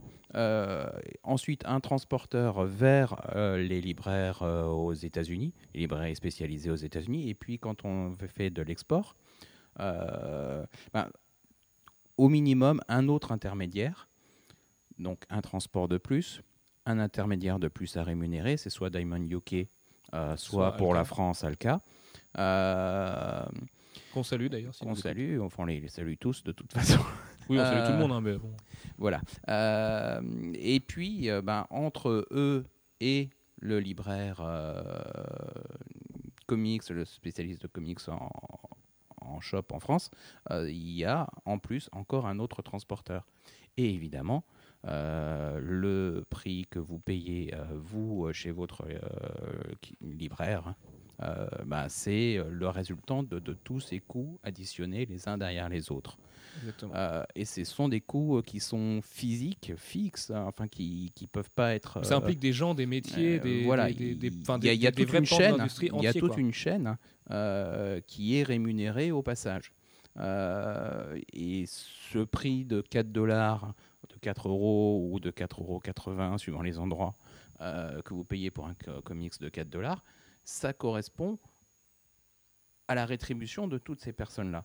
Oui, mais Euh, du coup, si on se met dans la position d'un lecteur, c'est absolument compréhensible qu'un comic book coûte 4 euros ou 4 dollars, parce qu'après ça dépend, chaque, chaque libraire en France fait un peu sa popote, mais euh, admettons qu'on part sur 4 dollars, 4 euros. Mhm. C'est normal de payer 4 euros pour un comic book qui vient de l'autre bout du monde, euh, qui est souvent là le mercredi, le même jour que la sortie aux USA, qui est venu en avion. dans un shop, qui est venu en avion, qui est repassé par d'autres gens, par d'autres cartons, par d'autres tris, par une autre facture, par un autre livreur encore. Il y a une logique là-dedans. Quand on achète des données, le circuit il est simple, c'est éditeur Comixology, ça prend un temps euh, infinitésimalement petit, Euh, et après c'est que de, des données qui transitent. voilà et de serveur. jusqu'à nous. Donc c'est que payer du des gros serveur. serveurs, mais c'est tout quoi. Et, voilà, et ça, ne coûte rien, parce qu'un serveur aujourd'hui par rapport à un livreur, euh, ça coûte rien. Et en plus, on peut vous en parler, parce qu'on a et le serveur et le livreur d'un côté.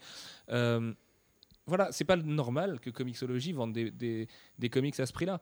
Et surtout que Marvel ne prenne que si peu de pourcents, parce que Comixology, c'est un business model, mais qui est dingue. Tu m'étonnes que c'est une start-up qui a trouvé des financements euh, aussi rapidement, parce que tu es là, tu te dis, bon, on va se prendre 50% de toutes les transactions, alors que normalement, dans la vraie chaîne physique aujourd'hui, les pourcentages, ils sont tout petits pour tout le monde. Et du coup, bon, on arrive à, à peu près à survivre quand même, parce que le système fait que, et parce qu'il y a des clients en bout de chaîne. Mais là, Comixology, ils s'en foutent plein les fouilles. Et en plus, le client, au final, à part le fait qu'il ait gagné la lecture case par case, qui est un, des avantages sur lesquels on reviendra plus tard, euh, il a quand même pas un objet physique. Il a que des données. Et, euh, puis des données, bah, on peut pas le prêter, euh, même si Apple et Amazon y réfléchissent en ce moment. Il y a plein de contraintes derrière. Donc moi, je veux bien qu'on me dise oui, quand on voyage, quand on prend le train. C'est vrai que moi, quand je prends le train, j'en ai marre des fois d'avoir quasiment un sac entier de lecture, mais surtout que ça pète le dos. Mais à part ça, moi, je vois pas d'intérêt aujourd'hui de, de lire sur un iPad si on enlève la lecture case par case. Parce que, encore une fois, comme disait Alfro, c'est pas comme Trillbend, c'est pas comme le Turbo Media. On lit un comic book de la même manière qu'on le lit quand on a un comic book physique. Et donc, il n'y a pas de plus-value.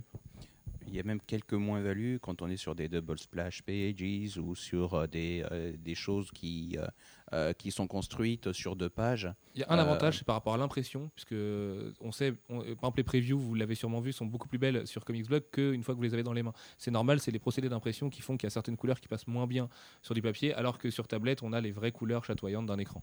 Mhm. Il y a ça. Alors, euh, bah, on- je vais peut-être court-circuiter un peu ce- des choses dont on va parler tout à l'heure.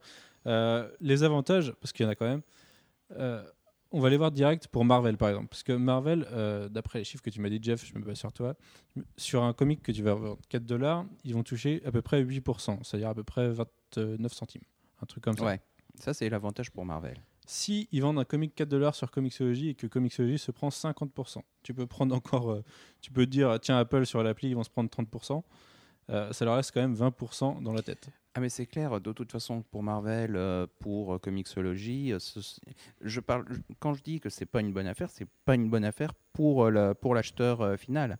Euh, L'acheteur final, que, il, a, il a aussi des avantages. c'est- le ça ça lui revient au même prix pour quelque chose qui a priori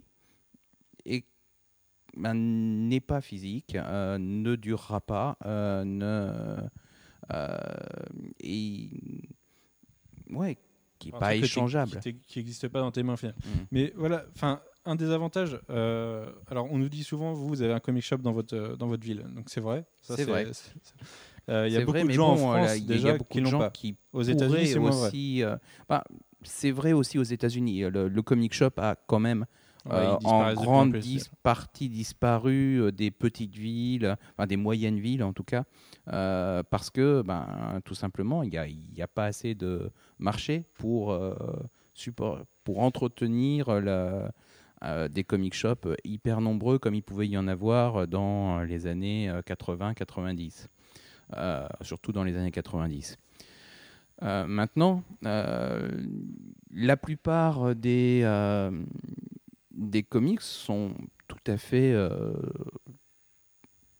achetables en, par VPC, que ce soit aux États-Unis directement ou auprès de différents comic shops en France. Mais là, il y a un deuxième avantage. Mais, du coup, mais pour le il y a une vraie démarche, par contre, de, de vouloir le, le faire.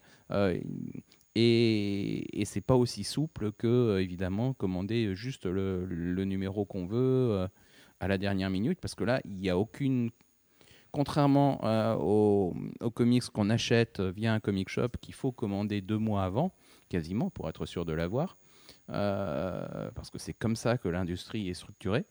Là, ben, s'il faut commander un exemplaire euh, numérique de plus, c'est pas un problème. Il n'y a pas d'exemplaire numérique. Il n'y a aucune limite au nombre. Euh, Et ça, c'est un, double avantage à la fois pour l'éditeur et pour le lecteur. C'est que l'éditeur, euh, il sait que sa série, déjà, il la vend sur papier. Il sait qu'il doit faire un certain tirage sur papier parce qu'elle se vend à temps. Donc, sa série, elle est globalement rentabilisée par rapport à son impression. Et après, le numérique, c'est que du bonus. Et les gens, en numérique, s'il y a de plus en plus de demandes, il n'y a pas besoin de faire de la réimpression. Et, et ça, c'est un gros avantage pour l'éditeur.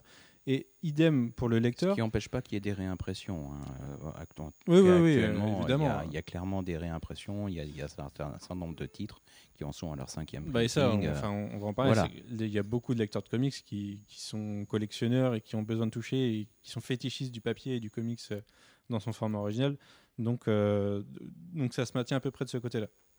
Mais pour le lecteur qui, qui, qui est un lecteur occasionnel qui se dit tiens, cette série-là, elle est pas mal, je vais peut-être me la faire depuis le début. Il veut commencer sa série six mois après que ça, soit- ça ait commencé ou un an.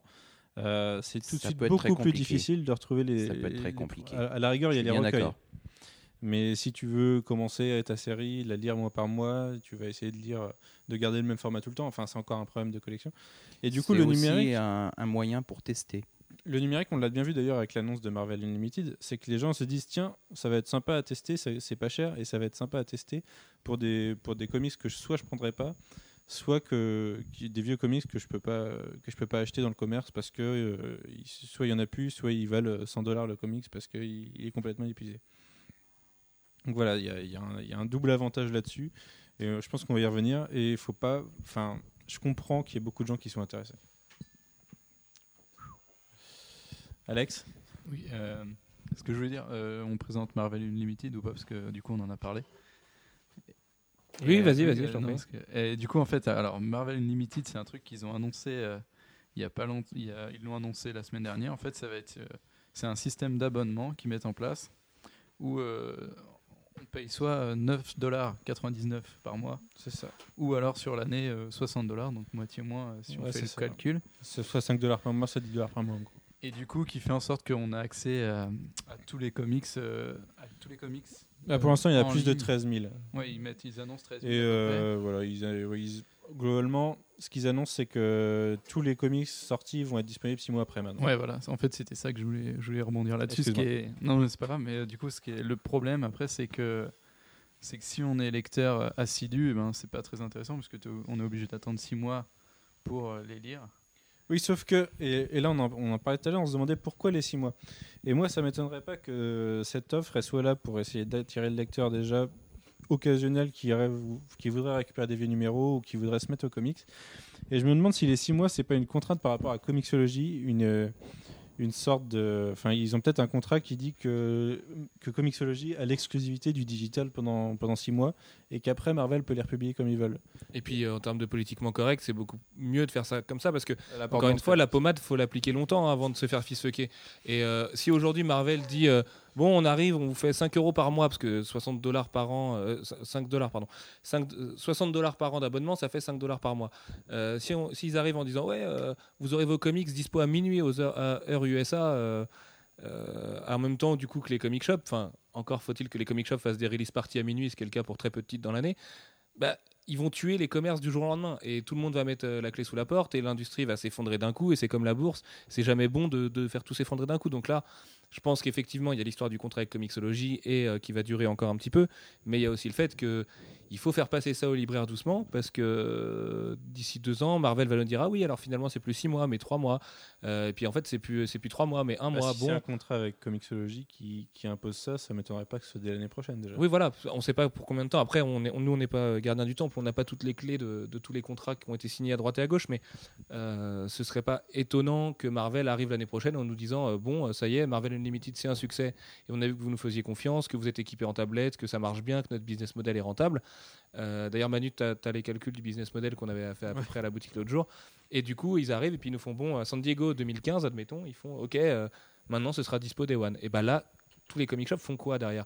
Parce qu'on ne peut pas aujourd'hui refuser de l'aubaine financière que c'est. T'imagines, pour 60 dollars par mois, et je vais te laisser euh, développer les calculs Manu, euh, pour 60 dollars par an, tu as l'intégralité de tes comics Marvel. Imagine que d'ici fait ça, ça veut dire qu'en gros, pour euh, 120 dollars, ou on va dire 150 dans le pire des cas, tu as tous tes comics en illimité, tout ce que tu veux et l'accès à tout ce que tu veux. Bah oui, on. Enfin, la première chose qu'on s'est dit, c'est c'est pas forcément intéressant pour Marvel, 60 dollars par an et, et par euh, par euh, utilisateur, c'est un peu euh, c'est un peu du à côté quoi par rapport au, au ventes papier. Sauf que si on part sur sur la base qu'il ne touche que 8% de ce qu'on a, enfin de ce qu'on achète, ça fait que pour un pour un lecteur moyen, il faudrait qu'il lise 205 comics par an pour euh, pour rattraper les 60 dollars ou euh, je ne sais plus exactement combien, 30, euh, 30 et quelques tous les mois, pour 35 tous les mois, pour, pour rattraper les 10 dollars, ce qui fait euh, soit 4 par semaine, soit 8 par semaine globalement. Et, et des lecteurs qui lisent 4 comics Marvel par semaine ou 8 comics Marvel par semaine, je pense pas qu'il y en ait tant que ça, ou que c'est à peu près les chiffres moyens, ce qui fait qu'avec cette appli-là, celui qui passe du papier au numérique, pour Marvel, il rapporte la même chose. Euh, le seul bémol que je vois là-dessus, c'est que euh, euh, si on- du jour au lendemain, en tout cas, euh, le, euh, le système devenait de l'intégralement numérique hein, et plus du tout de distribution papier, euh, bah, quelle est l'incitation pour Marvel à continuer à produire des séries euh, qui, qui globalement seront bonnes? Je ne parle pas des séries phares qui, sur lesquelles ils vont forcément mettre de très bons auteurs, euh, sur lesquels il va y avoir une demande. Je parle de toutes les séries annexes euh, qui, euh,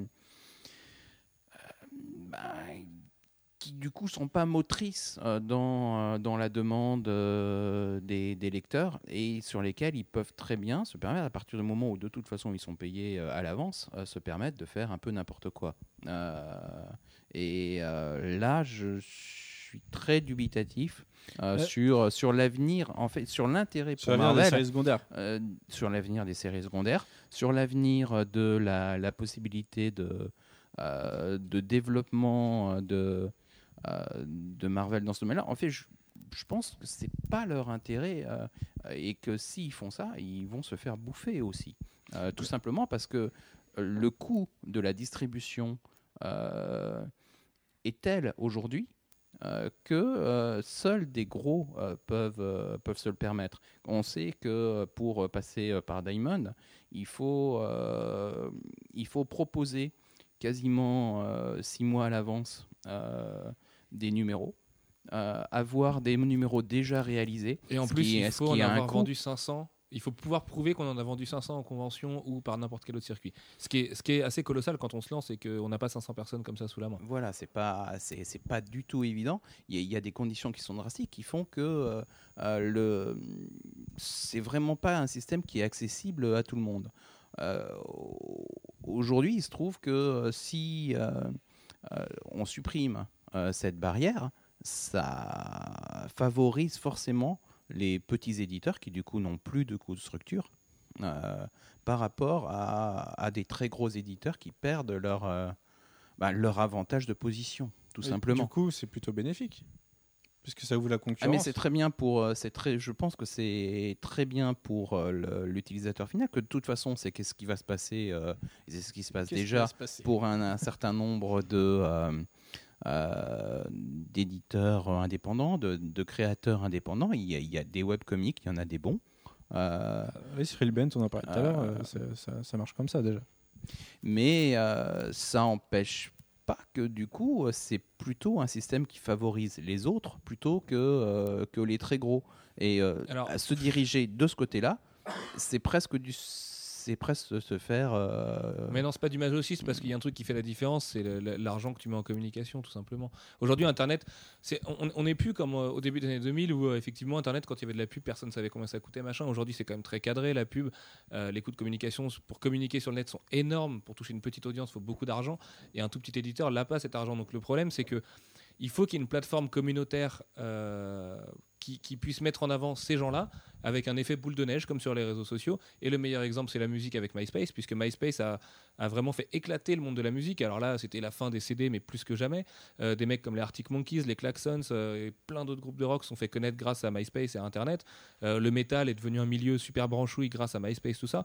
Et le problème, c'est que le comics n'a pas ça aujourd'hui. Il faudrait une plateforme d'artistes, euh, et la BD s'y prête pas forcément très bien en plus, où les gens vont se retrouver tous là-bas. Il y aura un mélange réseau social, un mélange contenu artistique, un peu comme DeviantArt, mais en mieux, avec un vrai web design, avec un vrai truc sympa, où les gens ont envie d'y aller.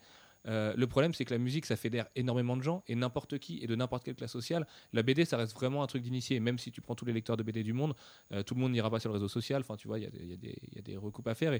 Du coup, tant que ça, ça n'existe pas, le petit éditeur, qu'est-ce qu'il a comme arme? Il a, oui, c'est vrai qu'il il pourrait se faire distribuer, machin, et dire euh, c'est cool, moi aussi j'ai le droit à ce réseau-là, et tout le monde peut me connaître. Mais c'est pas le cas, puisque de toute façon, pour rentrer sur ces genres de plateformes, déjà c'est payant, donc le, le mec aura pas forcément les moyens, parce qu'il y a Marvel Unlimited, mais on peut imaginer que DC va faire autre chose, et on peut imaginer qu'en plus de ça, Comixology, euh, qui est quand même loin de disparaître, va se recentrer sur un système à abonnement, et aujourd'hui les abonnements, le Xbox Live, le PSN, enfin le nouveau PSN, tout fonctionne comme ça, tout est du micro-paiement, et tant qu'il n'y a pas euh, une vraie structure euh, d'un côté qui soit sociale et une vraie structure commerciale de l'autre, et MySpace arrivait en plus à faire à peu près les deux en, fournissant euh, la- l'accès au merch, tout ça, mais parce que la musique c'est tellement particulier.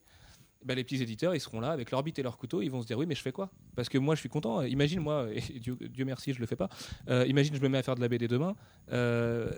Si, à la, à la rigueur, j'ai Comics Blog, je peux me faire connaître, tu vois, mais si tu es tout seul, tu es un petit artiste de 20 ans, bah oui, ça te fait rêver de voir des mecs qui ont réussi euh, dans cette sphère-là. Mais sur MySpace, combien il y a de groupes qui galèrent en regardant le peu qu'on réussit?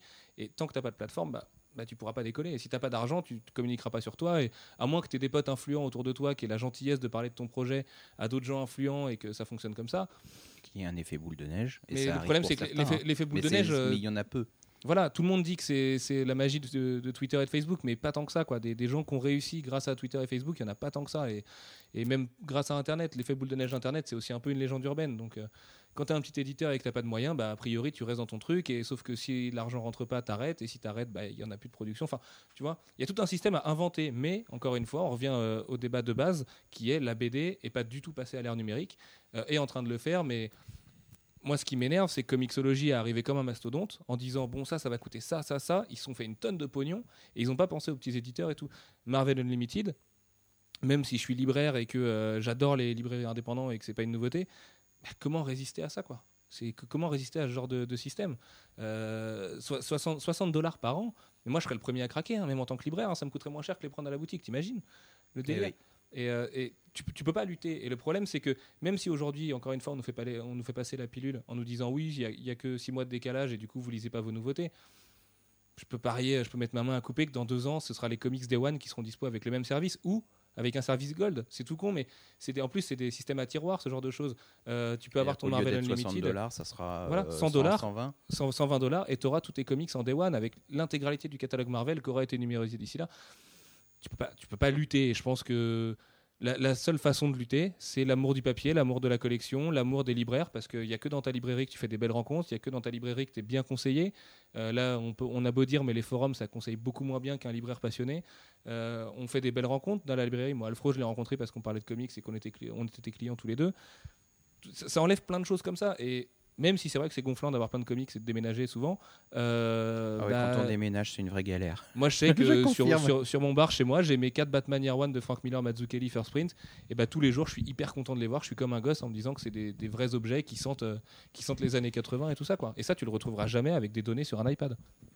Alors, je vais me faire l'avocat du diable en essayant d'oublier le côté collection euh, qui, qui me touche particulièrement et qui fait que moi, ça me dépasse encore un peu euh, le numérique.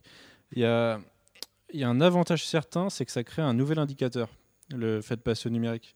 C'est-à-dire que ça va faire, ça va privilégier pour moi le qualitatif au, nom. Euh, Aujourd'hui, un exemple, euh, pré Marvel No, parce que Marvel No, du coup, chamboule tout.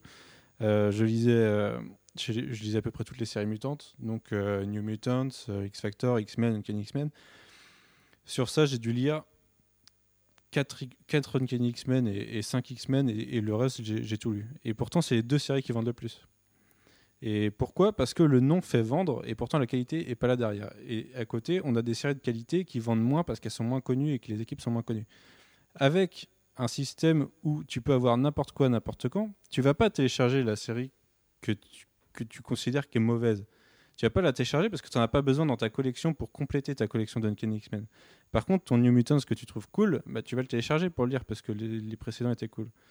Et ça, ça, ça fait que les petites séries vont être plus téléchargées et les grosses séries qui sont au final mauvaises le seront moins. Eh ben moi je suis désolé d'être terre à terre, mais quand tu vas charger ton appli sur ton iPhone, eh ben on va te mettre une grosse pub sur le dernier numéro d'Uncanny X-Men. Tu verras pas qu'il y a un petit, euh, je sais pas moi, Daredevil End of Days qui va complètement passer sous le radar. Oui, Et, mais euh, on, va te mettre, on va te mettre ton gros Uncanny X-Men, sauf que tu vas le lire le premier et on va pas te le mettre à chaque numéro. Enfin, si, on va peut-être te le mettre à chaque numéro. si, mais quand tu, seras, derrière. quand tu seras rendu au numéro 4 et que tu auras lu 3 numéros qui sont mauvais, tu vas pas télécharger le 4. Bah, à la limite, si, parce que le mec qui est pas forcément. Parce que tout le monde n'est pas hyper curieux et tout le monde n'a pas envie de découvrir un milliard de séries à côté. Et même si tu as la presse ou des forums qui te disent que ça c'est bien et que c'est une petite série, tu vas pas forcément y aller. Sauf que le nom Uncanny X-Men, tu sais que c'est ça que les gens euh, que tu vas fréquenter sur le net ou dans la vie vont avoir lu aussi. Et tu veux toujours avoir lu les trucs que les autres ont lus pour pouvoir en parler, échanger tout ça. Et le système va, va être quasiment toujours le En même. l'occurrence, Les- t'es pas obligé d'avoir vu à la merveille ou Tree of Life pour me dire que c'est de la merde. Oui, mais par exemple, Terrence Malick, moi je suis pas fan, donc euh, tu vois. Et puis, euh, mais j'aimerais bien en l'occurrence le voir pour qu'on puisse en parler. Mais le, le, le problème va rester le même. Là où ça change un petit peu, c'est qu'aujourd'hui, et c'est assez métaphysique comme idée, hein, on en a parlé l'autre jour tous les trois, euh, les comics vont avoir une valeur égale. C'est-à-dire que c'est des données, ce sont des données. Euh, on va dire que c'est un, un- méga, chaque comics, et chaque comics c'est un, un méga. Et euh, il y a aujourd'hui, il y a une logique de rémunération, d'impression, de, tirage, tout ça. Tout ça, ça va disparaître, puisqu'on va être sur du coup de serveur, et que les serveurs vont être partagés. On peut imaginer qu'il n'y aura pas un serveur Uncanny X-Men, un serveur Gambit, et euh, tu vois, un gros Uncanny X-Men, un petit Gambit. Tout va être mutualisé dans des bêtes de gros serveurs à la Google, et tu vois, tout ça, ce sera un gros micmac de données, et les gens piocheront dedans. Ça, ça change quelque chose par rapport à la rémunération éventuelle des artistes, parce que euh, tu peux difficilement justifier de mieux payer un Brian Bendis qui vend plus, enfin, qui vend pas du coup, parce que c'est un système d'abonnement, qui est plus lu sur Uncanny X-Men, plutôt qu'un, euh, je sais pas moi, Denis Hopeless sur euh, Cable and X-Force, alors que toi, Marvel, tu as mis en avant Brian Bendis. Comment Denis Hopeless peut le prendre derrière? Il va dire, euh, tu vois, et là je pense aux artistes, il va dire, mais attendez, vous me fumez mes droits puisque vous me mettez absolument pas en avant qu'aujourd'hui vous êtes euh, jugé bourreau et que euh, vous êtes le dieu de, l'industrie. Et co- comment moi je fais pour justifier le fait que je mérite mieux? Mais au final, c'est déjà le cas. Ils- ils font plus de pubs pour les grosses séries et c'est celles-là qui vendent le plus. Oui, mais aujourd'hui, tu as plein de manières pour un artiste aussi de, de se démarquer avec le, rien qu'avec le support physique, tu vois. Et les conventions, et les machins, les trucs. Et tu as des mecs qui arrivent à exister grâce à ça. Et, euh, et là, tu Et sais en librairie, euh, un libraire va conseiller une série, euh, va conseiller une bonne série, même si elle est moins vendue, alors que il va pas conseiller une série qui se vend plus, mais qui est mauvaise. Tu vois, un, un saga, par exemple, demain, à l'ère du numérique, bah si, parce qu'à la rigueur, il sort chez Image. Donc chez Image, c'est la tête de proue. Mais en, quoi, euh, enfin, tu vois, bref. Et puis euh, sur, euh, sur du physique, on a aussi des, des phénomènes sur, par exemple, une série comme Okai qui en est pour le son numéro 1 à son cinquième printing. Ce sont des séries qui sont poussées par les libraires et par la communauté des lecteurs parce qu'il y a, y a d'extrêmement bons échos qui font que ben, on en est à un cinquième printing physique. C'est pas évident que ça puisse fonctionner pareil sur, euh, sur le numérique. Quoique, On, on verra après, nous, on, Après, aussi, euh, euh, on a un peu aussi- tendance à voir en noir. que... c'est aussi lié au fait qu'il y a, y a un, un bon, de, de bons échos de lecture euh, qui font que ben, c'est recommandé par les lecteurs, c'est recommandé par les libraires et, euh, et du coup, euh, les gens cherchent à, le- à le lire. Et on peut penser que demain, il pourrait y avoir le même euh, effet de bouche à oreille euh, que là.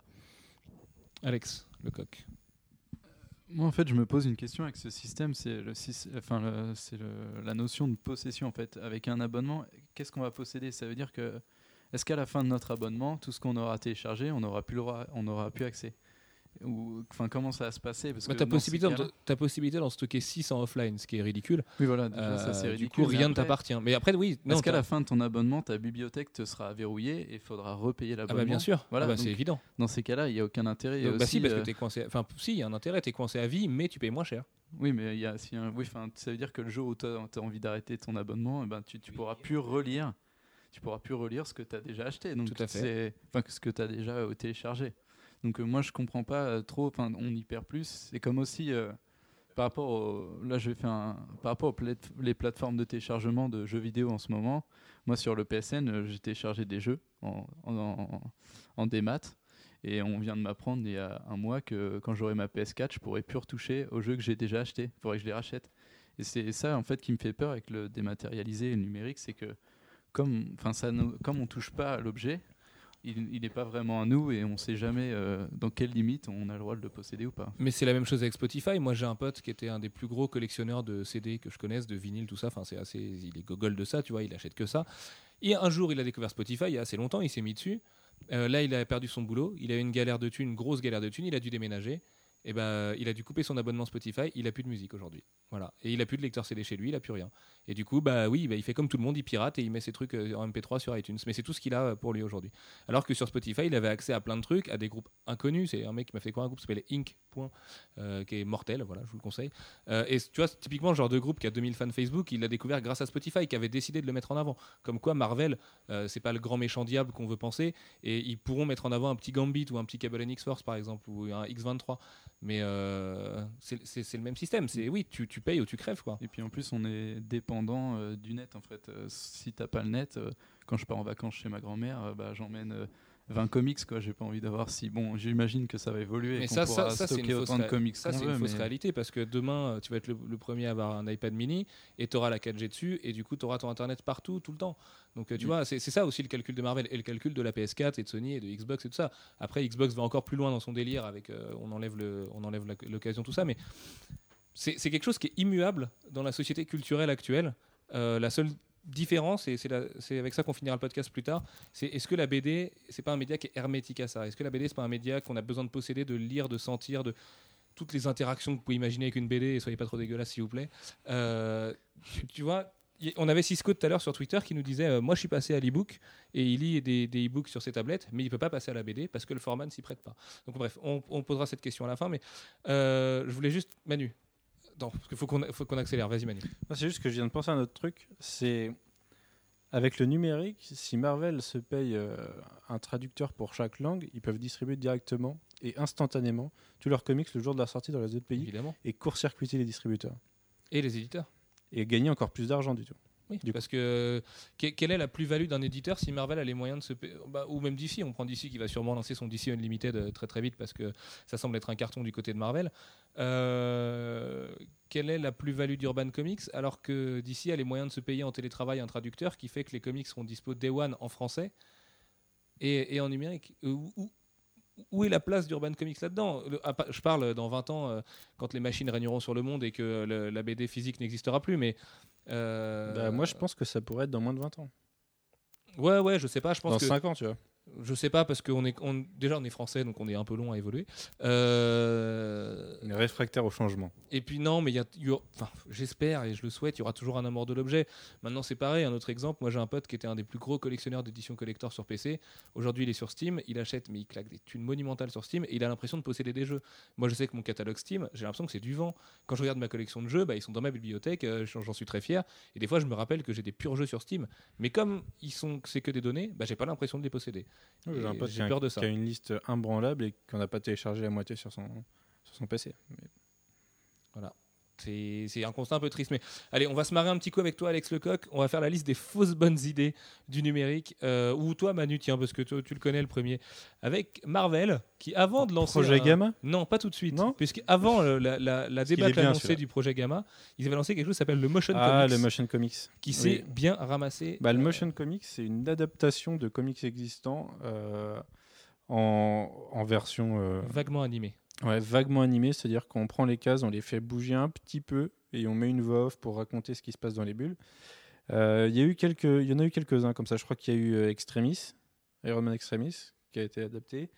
Euh, moi, celui dont je me souviens, c'est particulièrement c'est Spider-Woman, tout simplement parce que déjà c'était très mauvais, et ensuite ça, ça a tellement, ça, ça demande du travail à, l'artiste et Alex Malef en a, en a un peu souffert. Adi Granov sur Extremis aussi, euh, qui Ouais. a pété un plomb. Vraiment. qui fait que la série est morte parce que le- elle est jamais elle est sortie euh, enfin c'était une arlésienne c'était un peu une blague hein. je me souviens à l'époque j'étais sur le forum de Panini Comics le, le forum pré le pré changement de forum et du coup euh, pré euh, mort du forum de Panini Euh, c'était la blague en fait la série Spider-Woman et tout simplement parce qu'ils ont tellement enfin là ils ont tellement pompé avec ça que la série a pas marché et c'est devenu une catastrophe Il y avait quand même un contre-exemple, le film euh, de la série Loki, euh, qui était dessiné par Esad Ribic, qui avait été sorti en long métrage sur le PSN justement, et qui était plutôt réussi. Pour le coup, euh, bon après, euh, moi je trouve ça hyper cheap, hein, c'est comme les trailers de Ouais, comics aujourd'hui. C'est en ça que c'est pas adapté, c'est en ça que le turbo média, bah, c'est le futur, parce que le turbo média, ça permet de réellement animer les choses et d'avoir le contrôle sur l'animation. Alors que quand on nous pond un trailer d'AVX avec Wolverine, avec son bras, il n'y a pas la vidéo encore dans nos podcasts, mais qui balance juste de haut en bas, bah ouais, c'est ridicule, et tous les motion comics étaient ratés pour ça. Ouais, on découpe en fait on découpe une image en, en différents plans et puis on fait bouger le premier plan sur l'arrière-plan et puis voilà quoi Et quand bien Et même, c'est le motion comics quand bien même le turbo média euh, se sert des mêmes effets, eh ben, le fait de le déclencher soi-même en appuyant sur sa, fiège- sur sa flèche droite, ben, ça rajoute de la magie et une impression de lire quelque chose. Sauf qu'il est, ouais, il est vraiment pensé pour ça, alors que le, là, le motion comics, c'était un truc qui n'était pas spécialement pensé pour ça. C'était pas spécialement Mais- pensé tout, tout voilà, mais on, on se disait, tiens, le style pourrait le faire, on va, on va essayer de l'adapter. Et ouais, ça, ça a été une catastrophe. Après le motion comics, Alex Lecoq, euh, et c'est tout récent puisque ça date de dimanche Oui, ça date dernier. De dimanche. Bah, Marvel avait le- teasé un projet qui s'appelle le projet Gamma. Moi, je pensais que c'était une nouvelle série Hulk ou un truc. Euh, et ben non, pas du tout. C'est le truc le plus ridicule de la vie. Et Alfro, toi, t'es- t'étais même un peu plus extrême après qu'Alex nous l'ait présenté, puisque tu disais que c'était carré- quasi- carrément plus du tout de la BD. Bah, euh, c'est l'exemple type en fait de, de ce qui m'énerve euh, dans le numérique. C'est en fait un- une fausse bonne idée. Enfin, c'est quelque chose qui n'apporte rien. Oui, c'est une vraie mauvaise idée si tu veux. C'est en fait, bon, le principe c'est de, de lire des comics en numérique, donc jusque là tout va bien, et de rajouter une bande son dessus. Donc voilà, c'est tout en fait. Ça, voilà, ça va pas plus loin. Ça s'appelle. En plus, ils, ils montrent ça comme si c'était ouf. Ils ont inventé un terme, c'est l'adaptive audio. Donc en fait, ça veut dire que quand on va lire son comic, si on reste 5 heures sur sa page, la musique euh, va rester pendant 5 heures sur, la, sur sa case. No loops, no soundtrack. Enfin, et du coup, moi, c'est ça qui m'énerve, dans, enfin, bah, personnellement, évidemment, sur le numérique, c'est que là, ils présentent un truc qui n'apporte rien. Dans ces cas-là, euh, tu mets de la musique, euh, tu mets de la techno dans, dans tes enceintes sur ton ordi, et puis tu lis ton comic, c'est ça, en fait, euh, c'est le projet Gamma. Moi, en plus, j'ai, j'ai particulièrement aimé euh, la cohérence du truc en, en mettant une pub qui dit euh, no soundtrack et en disant de toute façon Kieran Gillen il nous donne déjà une liste de musique à écrire, à, à écouter euh, pendant qu'on lit le comics. C'est un peu une soundtrack, on appelle ça. Et, et Ouais. voilà. Oui, C'est- non, de toute façon, il faut regarder la vidéo, euh, elle est sur la news, la vidéo de Ah, mais elle est, elle est- présentation. elle est, euh, oh là là, elle est assez éthérée cette hilarant. vidéo. hein. Oh, tu Et en fait, c'est oui, surtout qu'ils ils ont annoncé ça en grande quoi. pompe. Euh, Ouais, regardez ce qu'on a fait, c'est trop génial. Nos Et- ingénieurs sont dessus depuis au moins 6 mois. Surtout Et en quand fait, on aime la musique, on aime. Enfin, moi, je sais que quand je vais lire, je sais pas, du Aquaman, je vais écouter tel groupe. Quand je vais lire Mm. Un Daredevil End of Day, je vais m'écouter, je sais pas, du Devil Soul Soul parce que c'est l'ambiance, tu vois, c'est vachement dépressif et tout. Enfin, c'est à toi de choisir ton truc. Moi, j'ai pas envie Oui. qu'on m'impose de la techno ou du Harlem Shake euh, pendant que j'ai envie de lire mon comics. Enfin, c'est en plus c'est du truc libre de droit, tout pourri, euh, composé par un étudiant en musique qui est nul à chier. Euh, non, mais c'est c'est- c'est pas possible. Moi, j'ai une question pour vous. Le, le nom Projet Gamma et les teasers verts et rouges, est-ce que c'est pas du gros foutage de gueule pour essayer de nous mettre dans la mauvaise direction à la base? Parce que ça n'a quand même aucun rapport avec le truc final. Non, et puis euh, quand, on a vu la pub, euh, moi ça m'a fait penser aux pubs pour les jouets euh, Ben 10. C'est- C'est ces espèces d'éclairs partout, euh, absolument affreux. Mais bon, déjà le marketing est affreux. Et puis il y a un truc qui pour moi fait que c'est où on perd tout l'avantage de la BT, c'est plus de la lecture. C'est, euh, tu sais, on, on te met de la musique euh, dans le truc, tu tu... Alors ils disent pas de voice-over, mais euh, si on te décrit euh, ce qui se passe dans la, dans la case, enfin je sais pas ce que... Je sais pas s'ils lisent les bulles. Non, non, il n'y a pas de. Enfin, à ce- dans l'exemple, en tout cas, on voit rien parce qu'il n'y a pas de, il a pas l'air d'avoir de doublage, mais je pense pas parce que c'est du trop gros travail et on- c'est mieux de mettre de la techno, ça va plus vite. Il y a même pas de. À la rigueur, encore, il y aurait les explosions. euh, Enfin, euh, peut-être qu'ils y sont, mais dans le dans le tra- dans la pub, enfin dans la vidéo de présentation, on voit vraiment rien et du coup, je, enfin, je comprends pas là. C'est peu probable puisque le concept c'est que ça s'adapte à ton rythme de lecture. Donc si on te lit le truc, ça t'impose un rythme. Ouais, c'est méta là. Oui, non, mais oui. Non, mais, et puis, non, mais je- euh, de toute enfin, façon, euh, tout- c'est- ça c'est c'est prouvé. hein, tu t'adaptes aussi au rythme de la musique. Donc, euh, je sais pas ce qu'ils essayent de faire, mais oui, je euh, sais pas, moi je c'est comprends pas déjà musique qui pas très bien la musique qui s'adapte. Ça veut, ça veut dire que, enfin, je comprends pas déjà ce que ça veut dire parce que soit tu restes sur une page et le loop se fait. le truc c'est que l'idée pendant- peut être bonne. Je suis, euh, mais bien fait, pas, pas comme ça. Oui, mais là on voit que c'est fait à l'arrache. euh, euh, l'idée peut être bonne, mais si euh, on va sur un autre, Oui, voilà, un autre média. des effets sonores Parce- et à mon avis ça, ça doit aller avec des effets visuels donc ça marche pas avec des, des casques qui ne bougent pas donc c'est voilà, c'est euh, si on veut de la lecture interactive, euh, ce qui existe, ce qui essaye d'être développé euh, par certains artistes, euh, on fait pas ça. C'est, on fait pas des, des casques qui n'ont pas été prévus Mm. pour ça, avec une musique euh, complètement ignoble qui n'a pas été prévue pour ça non plus, et euh, où, où le, le- le lecteur n'a finalement pas d'implication. Là, euh, tu n'utilises aucun de tes sens parce que le- la lecture est contrebalancée par la, musique, il n'y a rien à faire là. Euh, tu sais plus du tout où te placer par rapport aux cases. Il y a, une surcharge d'essence et ça, ça veut rien dire. Et puis franchement, ça fait mal au cœur de voir des gens qui ont moins de moyens comme Mark Waid se défoncer avec des gars comme Balak pour créer une techno qui euh, vraiment va tirer le numérique vers le haut et qui, est, qui est vraiment juste adorable. Alors que Marvel arrive avec ses gros sabots et ses millions de dollars, te balance le truc le plus tiep, mais depuis des années, euh, avec un truc pourri. Mais qui a envie de ça, sans déconner? Qui En a fait- envie qu'on lui impose un son? Et sauf que eux, ça va mieux marcher que Trillben, tu vois. Moi, c'est ça qui, qui m'attriste et c'est c'est de ça que j'ai peur quand je disais tout à l'heure. Marvel va arriver avec un budget de com qui va être tellement écrasant que non, les petits artistes, ils peuvent se mettre les doigts dans le fion et puis attendre que ça se passe, quoi. En fait, moi, ça m'inspire le même sentiment euh, que quand je vois le gouvernement nous sortir une loi sur le téléchargement au moment où tout le monde est au streaming. Tu vois, Il y a- ils ont sept wagons de retard à chaque fois. Et, et là, c'est un peu pareil. Si tu les regardes, tu dis d'accord, mais ça, c'est non. C'est pas- pas aujourd'hui, quoi. Ouais, même si euh, la réalité elle est un peu différente, parce que le torrent a jamais aussi bien marché, et le torrent ça a du téléchargement. Donc, euh, tu vois, ils ont raison. Et la preuve en est, il y a plein de Oui, gens qui sont serrés par peuvent- Adopi ils- autour de moi. Ouais, ils peuvent pas contrôler trop le torrent. Mais ils peuvent, oui, mais parce évidemment, sont mauvais, tes potes, évidemment. ils téléchargent mal. Ouais, tu leur diras. Euh, je crois même qu'on a un concurrent qui s'est serré par Adopi. Euh, bref, allez, on va, avant de finir avec la question sur le- la BD et l'hermétique au numérique, on va parler, on va faire le tour euh, des avantages que propose le numérique et on va commencer par l'interactivité. Donc, le turbomédia, par exemple, euh, la lecture case par case, bêtement, euh, c'est absolument génial. Un exemple de turbomédia, euh, si vous en voulez un concret, efficace, soit vous lisez du coup euh, Trillbent, donc ça s'écrit T-H R-I-2-L-B-E-N-T, comme Amel Bent, mais avec Trill devant. Euh, sinon, vous allez sur le blog de Yves Balak, vous tapez Yves Balak dans Google, c'est voilà, l'instigateur de cette merveille, donc euh, vous trouverez ça bien et tout de suite.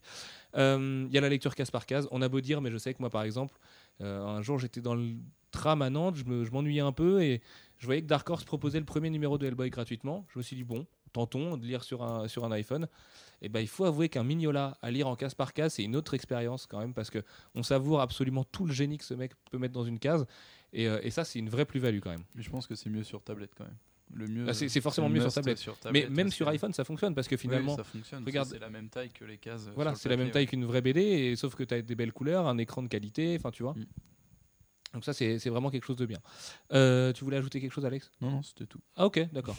Manu. Sauf que, enfin, un inconvénient, c'est que tu es sur un même format, du coup, de, de cases, pour une case qui sera petite sur ton format papier ou split pages. Oui, mais non, parce que tu peux aussi écarter. Enfin, tu peux faire plein. C'est vachement bien pensé quand même. hein. Euh, parce que déjà, tu peux aussi lire euh, page par page sur une tablette. Et du coup, une tablette, c'est pareil, c'est peu ou prou la taille d'un- comic book. Euh, du coup, bon, t'arrives à lire Ouais, normal. puis tu peux cliquer sur ta et case. puis voilà, tu peux, faire plein de tu peux faire plein de choses. Si t'as Marvel, t'as la super augmented reality avec les mecs qui te parlent et qui apparaissent sur tes pages. C'est absolument dégueulasse. Putain, j'ai essayé ce truc-là, c'est nul. Il y a sûrement dans le. D'ailleurs, ce qui m'a fait marrer, c'est le. Je, sais pas si s'il y a deux semaines, c'est qui a fait ça C'est Tom Brevoort ou, ou je sais non. Ah, Steve Walker qui a, qui a décrit sa journée. Il tweetait, il- ça doit faire 30 tweets euh, qui décrit sa journée. Et à un moment, il fait euh, trouver une, une idée pour l'augmented reality, le truc qui fait chier dans la journée. Quoi. Mais oui, parce que c'est nul. Parce qu'à chaque fois, il s'oblige. à- à- un moment dans sa journée, il est obligé de trouver euh, ça. Quoi.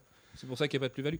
Par contre, il y a un truc auquel on pense pas. Aujourd'hui, il y a le turbo média, mais euh, euh, le, les nouvelles techno euh, arrêtent jamais d'évoluer et on peut imaginer qu'il va y avoir, je sais pas, un mec, un génie qui va sortir dans un an et qui va nous sortir vraiment une façon quasi parfaite de révolutionner la BD en numérique.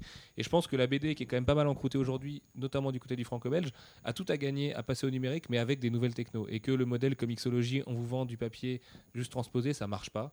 Euh, voilà, on- je pense qu'on est assez d'accord là-dessus. Mais que ce soit le Turbo Média ou son petit frère ou sa, sa petite sœur ou j'en sais rien, euh, je pense qu'il y a des mecs qui vont inventer des vraies manières de lire euh, nouvelles et qui on va halluciner, on va trouver ça génial et c'est peut-être une nouvelle façon de lire des comics, ça, ça va s'animer, enfin tu vois, mais s'animer de la bonne façon avec en demandant pas un taf colossal en amont, enfin tu vois.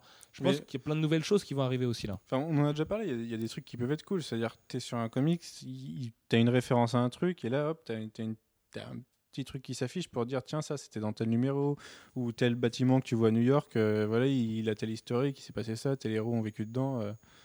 Il y, il y a plein de trucs euh, ludiques à faire, mais l'augmented reality pour l'instant, c'est Oui, parce qu'on est vraiment au 1% balbutiement- de l'intéressant. quoi. parce qu'on est au balbutiement de tout ça, mais effectivement, tu peux imaginer, je sais pas moi, un projet où tu te balades dans le Manhattan et où tu vois où ont été les héros. En fait, dans- pour l'instant, c'est un tel gadget. numéro. Ça pourrait créer de l'emploi derrière. Ça pourrait créer des. Enfin, Il y, a- il y a des vraies réflexions là-dessus, mais c'est pas exploité. Bah, après, euh, bon, on avait dit qu'on se, focus- se focaliserait pas trop euh, sur cet aspect-là dans ce podcast, mais le numérique va surtout détruire des emplois. Et euh, typiquement, les gens de chez Diamond, Mais est-ce que ça va en détruire ou est-ce que ça va en créer des nouveaux? Ça va en détruire certains pour en créer des sur- nouveaux. ça va surtout en détruire. Parce que de toute façon, les nouveaux qui vont créer, ils vont essayer de trouver des petits génies qui peuvent gérer le plus possible. Un petit jeune de 20 ans qui a la motive et qui va bosser 45 heures par semaine. Et euh, tu vois, comme le système de stagiaires et des attachés de presse aujourd'hui, enfin, je t'apprends rien. Euh, De toute façon, moi, mon boulot, c'est de détruire des boulots. Donc, euh, après. Bien, bravo Manu. Je ne te félicite pas et de bosser pour Marc Dorcel. Euh, et puis enfin, le dernier avantage qui est quand même pas négligeable, si on enlève le côté communication, gros médias, millions de dollars, la possibilité de se faire connaître. Et euh, voilà, si vous voulez lancer un bise intéressant, euh, parce que nous on n'a pas le temps, la flemme et tout ce que vous voulez, créer un réseau social de création de BD et, de partage de BD. Il y a quelque chose à faire avec un bon système, un bon développement, euh, le MySpace de l'art en fait, tout bêtement. Et comme ça, euh, pour proposer à des jeunes artistes de se faire connaître, vous prenez des grosses commissions et après vous allez vous taper des bitches à Ibiza euh, avec votre super projet de start-up avec qui aura plein d'investisseurs. Enfin, les inconvénients, bon là on pourra en trouver plein. Bon déjà le côté emploi social, tout ce qu'on veut. On passe dessus aujourd'hui, on n'en parlera pas. Euh, L'impossibilité de prêter, et la Manu, euh, on peut faire appel à la loi tout bêtement, puisque même si beaucoup de gens ne le savent pas, toute œuvre culturelle, bouquin, DVD, tout ce que tu veux, doit rester dans le cadre familial, dans le cadre d'un prêt. Oui. Euh, En fait, on est- sachant que le cadre Moi, moi, par familial exemple, a été. je sors de la loi si je prête un jeu à Alex Lecoq. Là, légalement, en fait, c'est hyper ambigu. Normalement, c'est cadre privé qui est réservé à la famille. Il y, a, il y a des antécédents. la jurisprudence dit depuis récemment que le cadre privé s'étend aussi à tes amis. Alors après, va prouver que quelqu'un est un ami et quelqu'un ne l'est pas. Euh, je pense que là, c'est la, la merde juridique pas possible. Mais bon, ouais, personne n'ira te faire chier là-dessus, je pense. Non, bien sûr. J'espère. Mais bon, toujours est-il que ça reste écrit. Et puis, et puis que là, aujourd'hui, il y a encore. Jusqu'à ce que Amazon et Apple se mettent d'accord tous les deux sur la façon de prêter un PDF et un bouquin téléchargé, pour l'instant, on peut pas.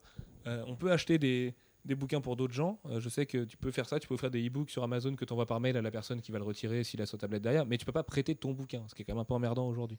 Euh, la marge abusive, bon, même si cette question-là, elle, elle est vachement remise en cause par le fait que Marvel euh, propose un service comme Marvel Unlimited qui, le jour où il sera Day One sur les sorties, il sera absolument incomparable en termes d'argent gagné pour les, pour les lecteurs. Enfin, il n'y a rien de meilleur marché que le Marvel Unlimited pour le jour où les sorties seront, seront actualisées en temps réel. Euh, et puis, bah, le dernier, et c'est quand même le plus important, et messieurs, euh, sortez les, les violons, c'est le manque du support papier, de la collection, de l'odeur, de la relation avec son, son comic shop. Et euh, quand on télécharge aujourd'hui, on n'y pense pas forcément à tout ça, sauf que bah, un jour, ça nous rattrape et, bah, et on va se rendre compte qu'on n'a plus tout ça. Quoi.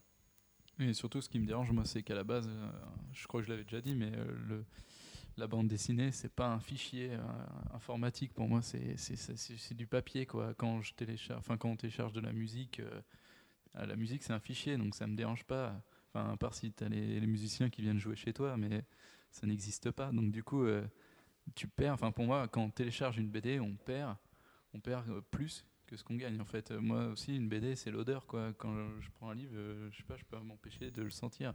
Peut-être un peu bizarre et peut-être que c'est un côté.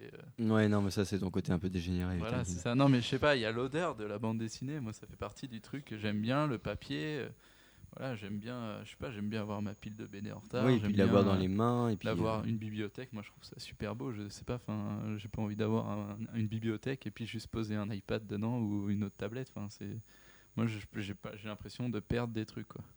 Oui, et puis euh, mine de rien, euh, il y a toujours un accident qui est possible. Euh, imaginez que tous les serveurs cloud plantent. Bah, tu te retrouves comme un con. Je sais, si c'est la fin du monde, ouais, vous pourrez plus lire de comics. Bah voilà. Voilà. Euh, à la fin du monde, moi, je, je pourrais lire mes comics. Oui, imagine que Marvel propose 700 numéros 1 en téléchargement gratuit et que Comixology plante euh, à cause de ça, peut-être même. bah, Ouais, c'est- C'est mort quoi. Que, que les serveurs gris et. Non, mais voilà. Ils ont fait un bon coup, Marvel. Là. Ah, la bonne promo pour le numérique là, sur ce coup-là. Bah, c'est surtout Comixology qui, euh, Bah, qui, euh, ouais, ils qui auraient avait pas l'air insolite. Quoi. ouais, Mais bon. ils auraient pu se préparer. Bah, disons que ça montre le succès de leur offre.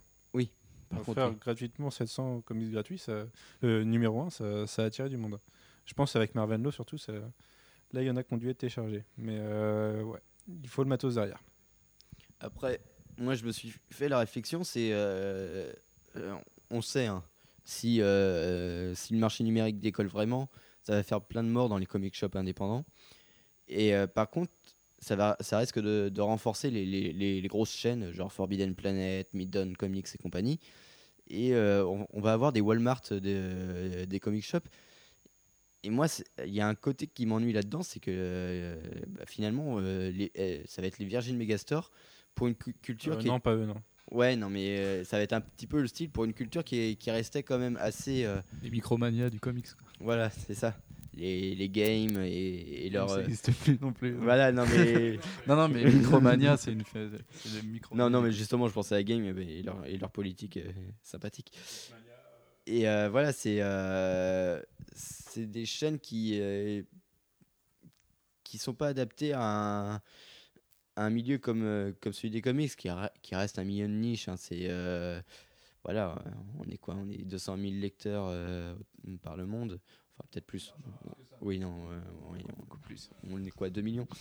3 millions, les derniers chiffres. Bah bon, après, c'est tellement compté à la louche que si tu veux, tu sais pas si on est 2 millions, 4 millions, euh, 500 000, enfin tu vois. Mais a priori, ce serait 3 millions. C'est comme les stats internet, si tu veux. On- on- Il y aurait 3 millions de lecteurs uniques dans le monde aujourd'hui. Ça me paraît faible, mais bon. Et euh, tout ça pour dire que voilà, ça reste un milieu très, euh, très fermé et qui peut pas se passer non plus d'un réseau de, de comic shop indépendants qui est, euh, qui est la, mémoire vivace de cette culture. Et moi, ça m'inquiète un peu à ce niveau-là. Mais après, après ça, c'est seul l'avenir nous le dira. Si, si les comic shops vont vraiment disparaître. Mais ça fait vieux réac qui, qui vit dans son monde et qui veut pas voir son comic shop, son comic shop disparaître, puisque enfin, il y a Non, mais il y a Plein d'exemples sur une lesquels ça- macroéconomie. euh, C'est pas, enfin, c'est pas du réac que de, que de s'inquiéter de la disparition des comic shops. Il, ressemble, il ressemblera à quoi les centres-villes? Après On aura que des, des McCafé, des Starbucks et tout ça parce que les petits commerçants disparaissent partout. Bah oui, mais ça existe dans tous les corps de métier. Mais oui, ça existe dans tous les corps de métier, mais si la culture prend cher aussi, enfin la culture, ça reste un échange, ça reste l'enrichissement de chacun, ça reste le partage, tout ça. Enfin, pourquoi aujourd'hui on est passionné de culture? Parce qu'on aime partager, on aime transmettre. Euh, la meilleure façon de partager et de transmettre, c'est de voir des gens en vrai. La meilleure façon de voir des gens en vrai, c'est de se déplacer dans une boutique qui est spécialisée où les gens vont être ton cœur de cible et les, potentiellement des, gens avec qui tu vas discuter pendant des heures. Et euh, moi, je suis désolé, mais un forum, même dans 20 ans, même avec des Google Glasses et toute la nanotechnologie que tu veux, ça remplacera jamais le contact humain, tu vois, tout bêtement. Et euh, je sais pas, moi, tu vas pas te boire. Tu, tu, tu, tu vas pas boire une bière avec un mec que tu as rencontré sur un forum alors qu'il habite à l'autre bout de la France, alors qu'un mec que tu as rencontré à Nantes dans ton comic shop, c'est beaucoup plus simple d'aller se caler une grosse pinte après, après le boulot. Enfin, tu vois, c'est tout ça, c'est la perte de, tout le côté humain de la chose qui est emmerdante là-dedans. Moi, je suis pas du tout réfractaire au numérique, hein, je m'en fous, je trouve ça génial euh, la lecture en numérique et j'ai du mal à l'assumer d'ailleurs, mais euh, lire au casse par case, même ça, je trouve ça plutôt pas mal. Je suis juste choqué par Comixologie, mais voir disparaître tout ça, c'est même les magasins de jeux vidéo. J'en parlais avec un ami qui tient un magasin à Nantes, il va être obligé de fermer parce qu'il il sait très bien que la prochaine génération de consoles, bah, il, va, il a plus qu'à se recadrer sur le rétro gaming et les goodies parce que derrière, lui, il a plus rien à faire là.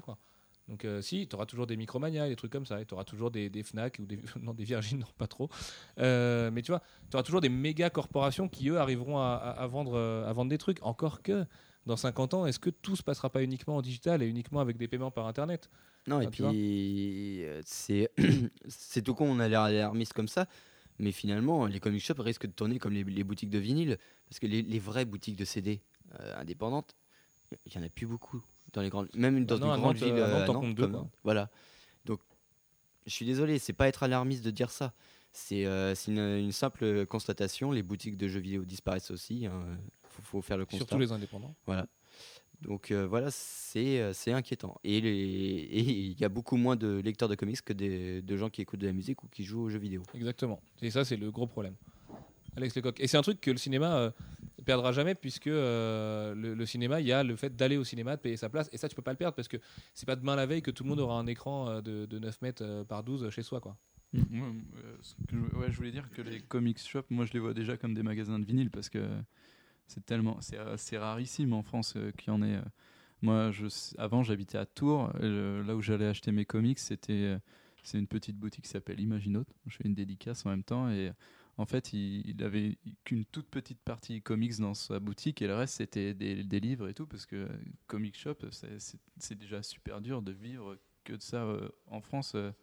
Enfin, en plus, les trois quarts des comics, je les, je les, je les importais depuis l'Angleterre parce que c'est des boutiques presque introuvables en France déjà. Donc euh, oui, ça fait encore plus. Déjà qu'il y en a peu, alors s'il y en a, s'il y en a moins, en fait, il y en aura plus quoi. Donc euh, Et puis oui, et puis au-delà de l'aspect social des gens qui perdent leur métier et qui vont se retrouver dans la merde à bouffer des pâtes et à pas payer leur loyer, euh, ça fait juste chier de perdre ça tout bêtement. C'est que c'est des lieux de rencontre et, et c'est des lieux qui sont juste mortels qu'il faudrait sauvegarder le plus longtemps possible. Mais en même temps, à pas se mentir, hein, euh, enfin bon, moi je serais sûrement plus libraire à ce moment-là, mais tous les libraires aujourd'hui savent qu'ils ont une épée de Damoclès sur la tête. C'est juste, euh, il y a du temps qui passe, euh, voilà. Je pense que dans 10 ans, on, on rigolera de se poser cette question-là aujourd'hui parce que parce que dans 10 ans, il y aura plus de de toute Apple façon, Rêve, il y pense aura plus d'Apocalypse et terme, de c'est Arkham. comme quoi. le jeu vidéo. hein, il y a 5 ans, on était là, ouais, dématérialisé, jamais de la vie. euh. maintenant, on a des tout ta boîte de God of War. euh, la- le manuel est, est sur la sur la jaquette. Non, non, mais il y a un vrai manuel. hein. C'est Ah oui, enfin, Pouf qui a posté veux, ça, mais euh, il y a aussi un vrai manuel. Là, c'est plus de la déco qui est sur Et la base. enfin, maintenant, le dématérialisé jeu vidéo, bah, je m'y fais à l'idée et ça me choque presque plus. Mais la BD, pour moi, c'est- tu peux pas. C'est pas. Enfin, je comprends pas. C'est pas un fichier, donc je- on peut pas le faire passer en fichier. Enfin, on perd. Moi, je, c'est ça que j'arrive Oui, pas mais à tu as aussi plein d'artistes qui avant bossaient en tradi et uniquement en tradi. Aujourd'hui, 80% des artistes à venir là Mm. bossent qu'en numérique et sur une Cintiq directement. Et ils, ils produisent plus de planches originales et tout va d'un PC à Oui, un oui, PC sûr. à une tablette. que oui, maintenant Donc, tu euh, travailles sur tablette, mais et puis en plus, qui moi, pour moi, le numérique, enfin, c'est enfin, c'est mon avis de d'utopiste évidemment, c'est de, c'est que les œuvres qui fassent numérique soient créées spécialement pour le numérique, parce que là, ce qu'on voit en ce moment, c'est des c'est de l'adaptation et puis tu vas payer euh, à Comixology le même prix que si tu l'achetais en papier. Mais c'est en ça qu'on a un vrai carrefour aujourd'hui. Et que le Turbo Média et toutes les, tous les Mm. trucs qui vont arriver vont faire voilà. passer la BD dans une autre dimension. Et, et tant mieux, tant mieux, à la limite. Ouais, voilà, c'est ce qui m'intéresserait, euh, avoir euh, même des, enfin, des comics, euh, enfin des, oui, des comics interactifs euh, où tu choisis euh, ce qui va se passer, des trucs comme ça. Moi, ça, ça me fait rêver. Mais là, à la rigueur, numérique. oui. La rigueur, Oui, oui. voilà, bah, c'est ça qui me. Ça, là, j'achèterais du numérique pour des, des trucs comme ça et garder le papier pour. euh, Non, mais ce serait plus de la BD. Alex dit non, ce serait plus de la BD, c'est sûr, mais ce serait un virage qui m'intéresserait puisque ce serait différent de ce que je lis en papier. Et dans ces cas-là, je serais prêt à. Et les deux pourront peut-être cohabiter en oui, plus. voilà, Même si ça, c'est dans un monde ultra utopique. Mais bon. Oui, voilà, moi, c'est c'est comme euh, chercher des solutions quand tu avais en jeu vidéo le dématérialisé. De toute façon, tu essayes de chercher des trucs bien et qui pourraient arriver, mais bon, c'est pas ce qui va arriver puisque c'est l'économie qui parle en premier et pas le cœur. Après, il y a deux dernières choses avant de passer à la question de la fin. C'est que euh, quand Marvel ou euh, des plus petites structures disent euh, ils vont vendre, euh, tu sais, comme les points Xbox Live ou les trucs Sony, ils vont vendre des cartes de crédit directement dans les magasins pour que les magasins continuent à vendre du physique. Ça, ça ne marche pas. Ça n'existe pas. Ce système n'existe pour pas. leur faire plaisir et pour leur dire bon sur le long terme on va vous avoir. Voilà, c'est ça. C'est, En attendant, on vous file vos cartes, vous êtes voilà, contents, les gars, puis, bien, et puis nous on arrive quoi. Mais et puis l'autre chose, et je finirai par ça avant de vous laisser le micro pour la dernière question, c'est que acheter un comics en physique chez un, chez un indépendant, acheter un CD ailleurs qu'à la Fnac, euh, acheter un, Blu-ray dans un petit magasin indépendant, ça c'est un acte politique et militant aujourd'hui. Alors je suis, pas- je suis mal placé pour vous le dire parce que je viens de recevoir un colis Amazon avec des jeux vidéo aujourd'hui et que je m'en veux parce que c'est la facilité et que je suis con de tomber là-dedans. Mais euh, voilà, pensez à ça. Euh, acheter c'est un indé, c'est un, acte indépendant. C'est vrai que la Fnac, ils ont souvent Walking Dead deux jours avant nous. Bah oui, bah, nous, on- n'est pas à vos pieds à vous dire. Enfin, nous, les libraires ne peuvent pas être à vos pieds à vous dire s'il vous plaît, attendez deux jours pour nous l'acheter. Mais sachez que dans le fond, il y a un peu de ça et, euh, que quand vous achetez quelque chose chez un libraire en lui expliquant que vous auriez pu l'acheter à la Fnac il y a deux jours, et ben vous aurez un gros sourire sur son visage en se disant que tout n'est pas perdu. Quoi. Mais je vais me faire, je vais me faire démonter et troller pour faire cette analogie-là, mais quand tu as besoin d'aller chercher de la viande, tu vas, tu vas à ton Monoprix ou à ton Carrefour, tu vas pas chez le boucher et tu vas pas, Tu vas pas chez un. Mais si, mais vous allez dire, ouais, c'est pas la même chose. Mais c'est pareil, tu vas chercher ta Billy à Ikea, tu vas pas chez un menuisier ébéniste faire construire une étagère. Et. Parce qu'il y a aussi un. a- tu perds quelque chose quand non, tu fais pas ça. il y a une dimension a- de, de- tu perds en qualité, tu perds en, en contact aussi, mais c'est plus simple. Non mais attends, il y a une question de bon marché et de survie si tu veux. C'est que là on parle de culture, quelque chose qui est pas vital, euh, alors que bouffer, avoir des meubles, avoir un toit, ça reste vital. Donc enfin, ta évidemment que tu t'es pas obligé d'aller chercher Ikea. hein. T'es Et- pas- justement, elle te sert en plus à aller euh, poser tes comics. Oui, en l'occurrence, ça te sert à poser de la culture. Mais je veux dire, chez Ikea, tu vas t'acheter un lit parce que ton menuisier est béniste. Ton, le même lit, il va te le vendre à 800 euros. Alors, certes, il sera mieux, tu auras un meilleur contact avec lui. Mais quand tu es étudiant, tu pas les moyens de faire autrement, par exemple. Alors, après, oui, alors là, on peut faire un podcast sur la société de consommation et la mondialisation et tout ça, mais c'est pas trop le but. Mais euh, tu, tu peux pas y échapper. Sur la culture, c'est quand même déjà vachement différent parce qu'on est sur quelque chose Ouais, c'est d'optionnel. différent, mais c'est pas totalement différent. Non, parce que la logique reste la même, je vois ce que tu veux dire. Mais euh, aujourd'hui, moi, par exemple, j'ai pas du tout les moyens de m'acheter un steak chez le boucher, tu vois. Et déjà, un steak chez Monoprix, c'est quelque chose d'exceptionnel chez moi. Je préfère bouffer des cordons bleus. euh, Déjà, tu Et dis des- que t'as pas d'argent et t'achètes chez Monoprix. Et euh, oui, mais parce que c'est juste à côté de chez moi et que j'ai pas, je peux pas, j'ai pas le temps d'aller, euh, j'ai pas le temps d'aller chez Carouf. Voilà. Euh, bon allez, Manu, tu vas garder le micro. Je vous pose une dernière question, messieurs, et puis après on en aura fini avec ce premier épisode des podcasts sur le numérique. Manu, la BD est-elle un média hermétique au numérique en général? En général, euh, c'est vaste question, j'ai l'impression. Enfin, on parle de ça depuis le début. Euh, j'ai envie de dire non, elle n'est pas hermétique au numérique. Il suffit de l'adapter et de faire quelque chose qui soit vraiment pour le numérique. Après, euh, voilà, elle n'est pas hermétique au numérique dans le sens où tu peux faire des choses pour le numérique, mais tu peux pas tout adapter au numérique. Moi, je pense que à l'heure actuelle, elle est complètement hermétique, euh, que ce soit au- enfin, en France. Euh, je, pense au, modèle français, c'est que les, plus que du côté des lecteurs, d'ailleurs, c'est les éditeurs qui n'ont pas du tout engrangé la pas là-dedans, euh, les artistes non plus. hein, euh, faut le dire, euh, les artistes français euh, ont un peu de mal avec ça. Et euh, il y a des possibilités, mais il faut les réfléchir en amont. Faut pas, euh, faut pas faire de, l'adaptive. Et euh, et voilà, c'est. je pense que. Il faut essayer de, réfléchir la, la chose. il y a toujours un petit, génie caché dans un coin qui, va trouver le concept révolutionnaire. Après, euh, oui, il faut passer le. De toute façon, c'est un, pas obligatoire hein, à passer. euh, tous les médias euh, ont sauté le pas, euh, malheureusement pour la presse écrite. Et voilà, c'est, il faut passer le pas, mais il faut bien le faire. Quoi. Bah de toute façon, oui, moi, c'est la problématique, la problématique principale, c'est qu'il faut, il faut que ça soit créé pour le numérique et pas que ce soit une, bête adaptation de ce qu'on a déjà en papier, puisque je vois pas l'intérêt euh, de quelque chose que j'ai en papier qui me va très bien de l'avoir sur numérique, ce qui pour l'instant ne me plaît pas. En plus, j'ai pas encore les, les outils. euh, pour, les, pour le lire, oui, moi j'ai encore un vieux portable et j'ai pas de tablette, donc euh, pour l'instant, ça ne m'intéresse pas. Et puis, je pense que déjà, oui, au niveau de la bande dessinée, on peut encore attendre. Enfin, ça va venir vite, j'imagine, mais le, franco-belge, ils sont pas prêts de le faire. Et le manga, à part si je me trompe, vous me corrigerez, mais je crois pas qu'il y ait de, de lecture numérique encore. Donc, euh, je, je sais pas. Non, j'avoue que je dis ça un peu. euh, Si, si, il y en a, je t'assure. Au Japon, il y en a déjà. Mais c'est qu'en France, ça arrive pas parce que les éditeurs français n'ont pas du tout pris le pli, parce que c'est des éditeurs de franco-belge et qu'il va être temps que ça change. Mais Comixology Europe est arrivé et ça va changer en 2013. Voilà. D'accord, bah, tu m'as corrigé car je me suis trompé. Enfin donc voilà, oui moi pour moi c'est si que si seulement c'est adapté et prévu pour, ça me posera pas de problème. Et je pense que de toute façon, bah, on, à un moment on va tous devoir euh, franchir le cap. Et puis quand j'aurai 60 ans ou 50 ans, je montrerai mes comics à mes enfants ou à mes petits enfants. Et puis ils me diront c'est quoi ça, du, du papier, du je connais pas moi? Et puis euh, après ils partiront en jetpack. enfin voilà, voilà c'est ça. Ouais, moi j'ai pas plus d'opinion sur le sujet. Je pense qu'effectivement il y a des choses qui sont euh, qui sont sans doute encore à inventer euh, parce que il y a des possibilités. Euh, il y a peut-être même des possibilités euh, du côté euh, alors de la BD dont vous êtes un héros. Euh, mais euh, ça, c'est super compliqué à faire. Ouais. toute la patte artistique derrière. Enfin, c'est compliqué. Tu lis plus l'œuvre de quelqu'un, tu lis euh, les, les, les voilà, X tu, possibilités tu- tu que. lis les diverses possibilités. ça Non, devient mais du voilà. jeu vidéo à la rigueur, ça Euh, devient du David Cage et Viren et, et tout ça. Bah, quoi. Pourquoi pas à la limite euh, quelque chose de plus interactif. Ouais, dans ce cas-là, autant le faire en euh, jeu vidéo directement. Bah non, ça c'est plus lourd en jeu. Du coup, ça devient Walking Dead 2 game finalement. Mm. C'est quasiment la même chose à cela près que tu diriges pas ton personnage en 3D, mais sinon ça devient quasiment Walking Dead 2 game.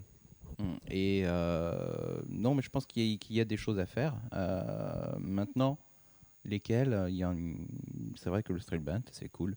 Euh, mm, et que bah, il y a certainement d'autres choses encore à inventer, mais spécifiquement pour euh, parce que ça passerait pas sur le papier, pas aussi bien, euh, que ça créerait pas le même rythme de lecture euh, sur le papier. Il y a des choses qu'on voit dans Thrillbent avec des, des cases qu'on nous impose en lecture avec pas la case suivante, qui sont réellement dessinées en fait l'une à côté de l'autre, mais le fait euh, d'avoir euh, des pages où on, on a juste une case, euh, ça crée un rythme narratif qui n'est pas le même. Euh, et ça, c'est intéressant.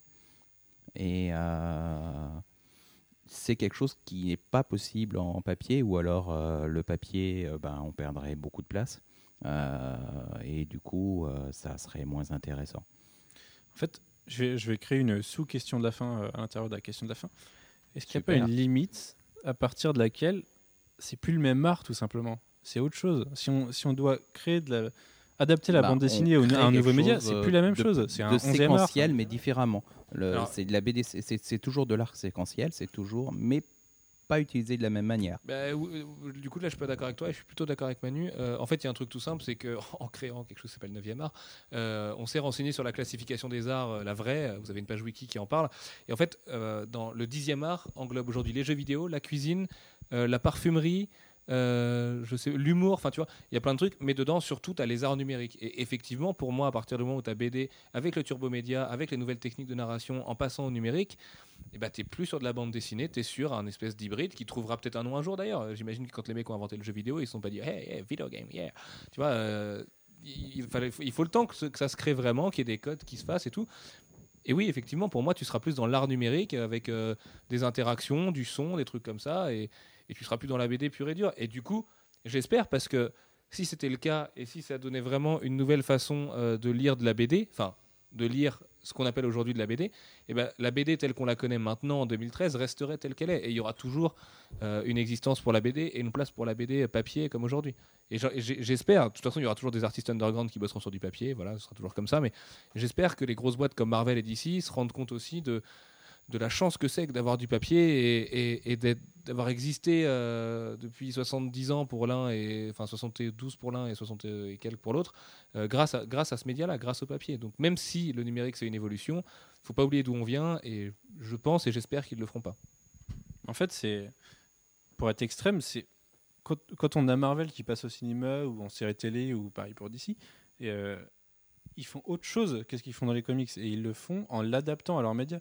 Et c'est d'autres histoires, c'est des, c'est, des, euh, des histoires, c'est leurs histoires adaptées à ce média-là. Et pour moi, il y a un moment où ça va être pareil. Il va falloir qu'ils continuent à faire ce qu'ils font en ce moment dans les comics et qu'ils fassent autre chose dans d'autres médias, mais pas qu'ils transfèrent l'un à l'autre.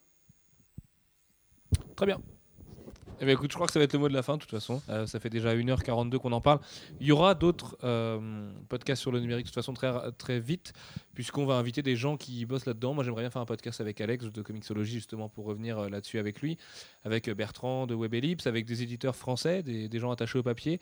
On reparlera aussi de la plus-value que peut avoir un bouquin par rapport au numérique, parce que tout bêtement, et là, je pense à Run et à son, maquettiste de génie qui est Yuck, un beau produit, une belle BD, bah, ça donne envie de ne pas l'acheter en numérique et de l'avoir en papier, de la poser fièrement sur son étagère. Et Moutafoukaz en est plus, le plus bel exemple aujourd'hui.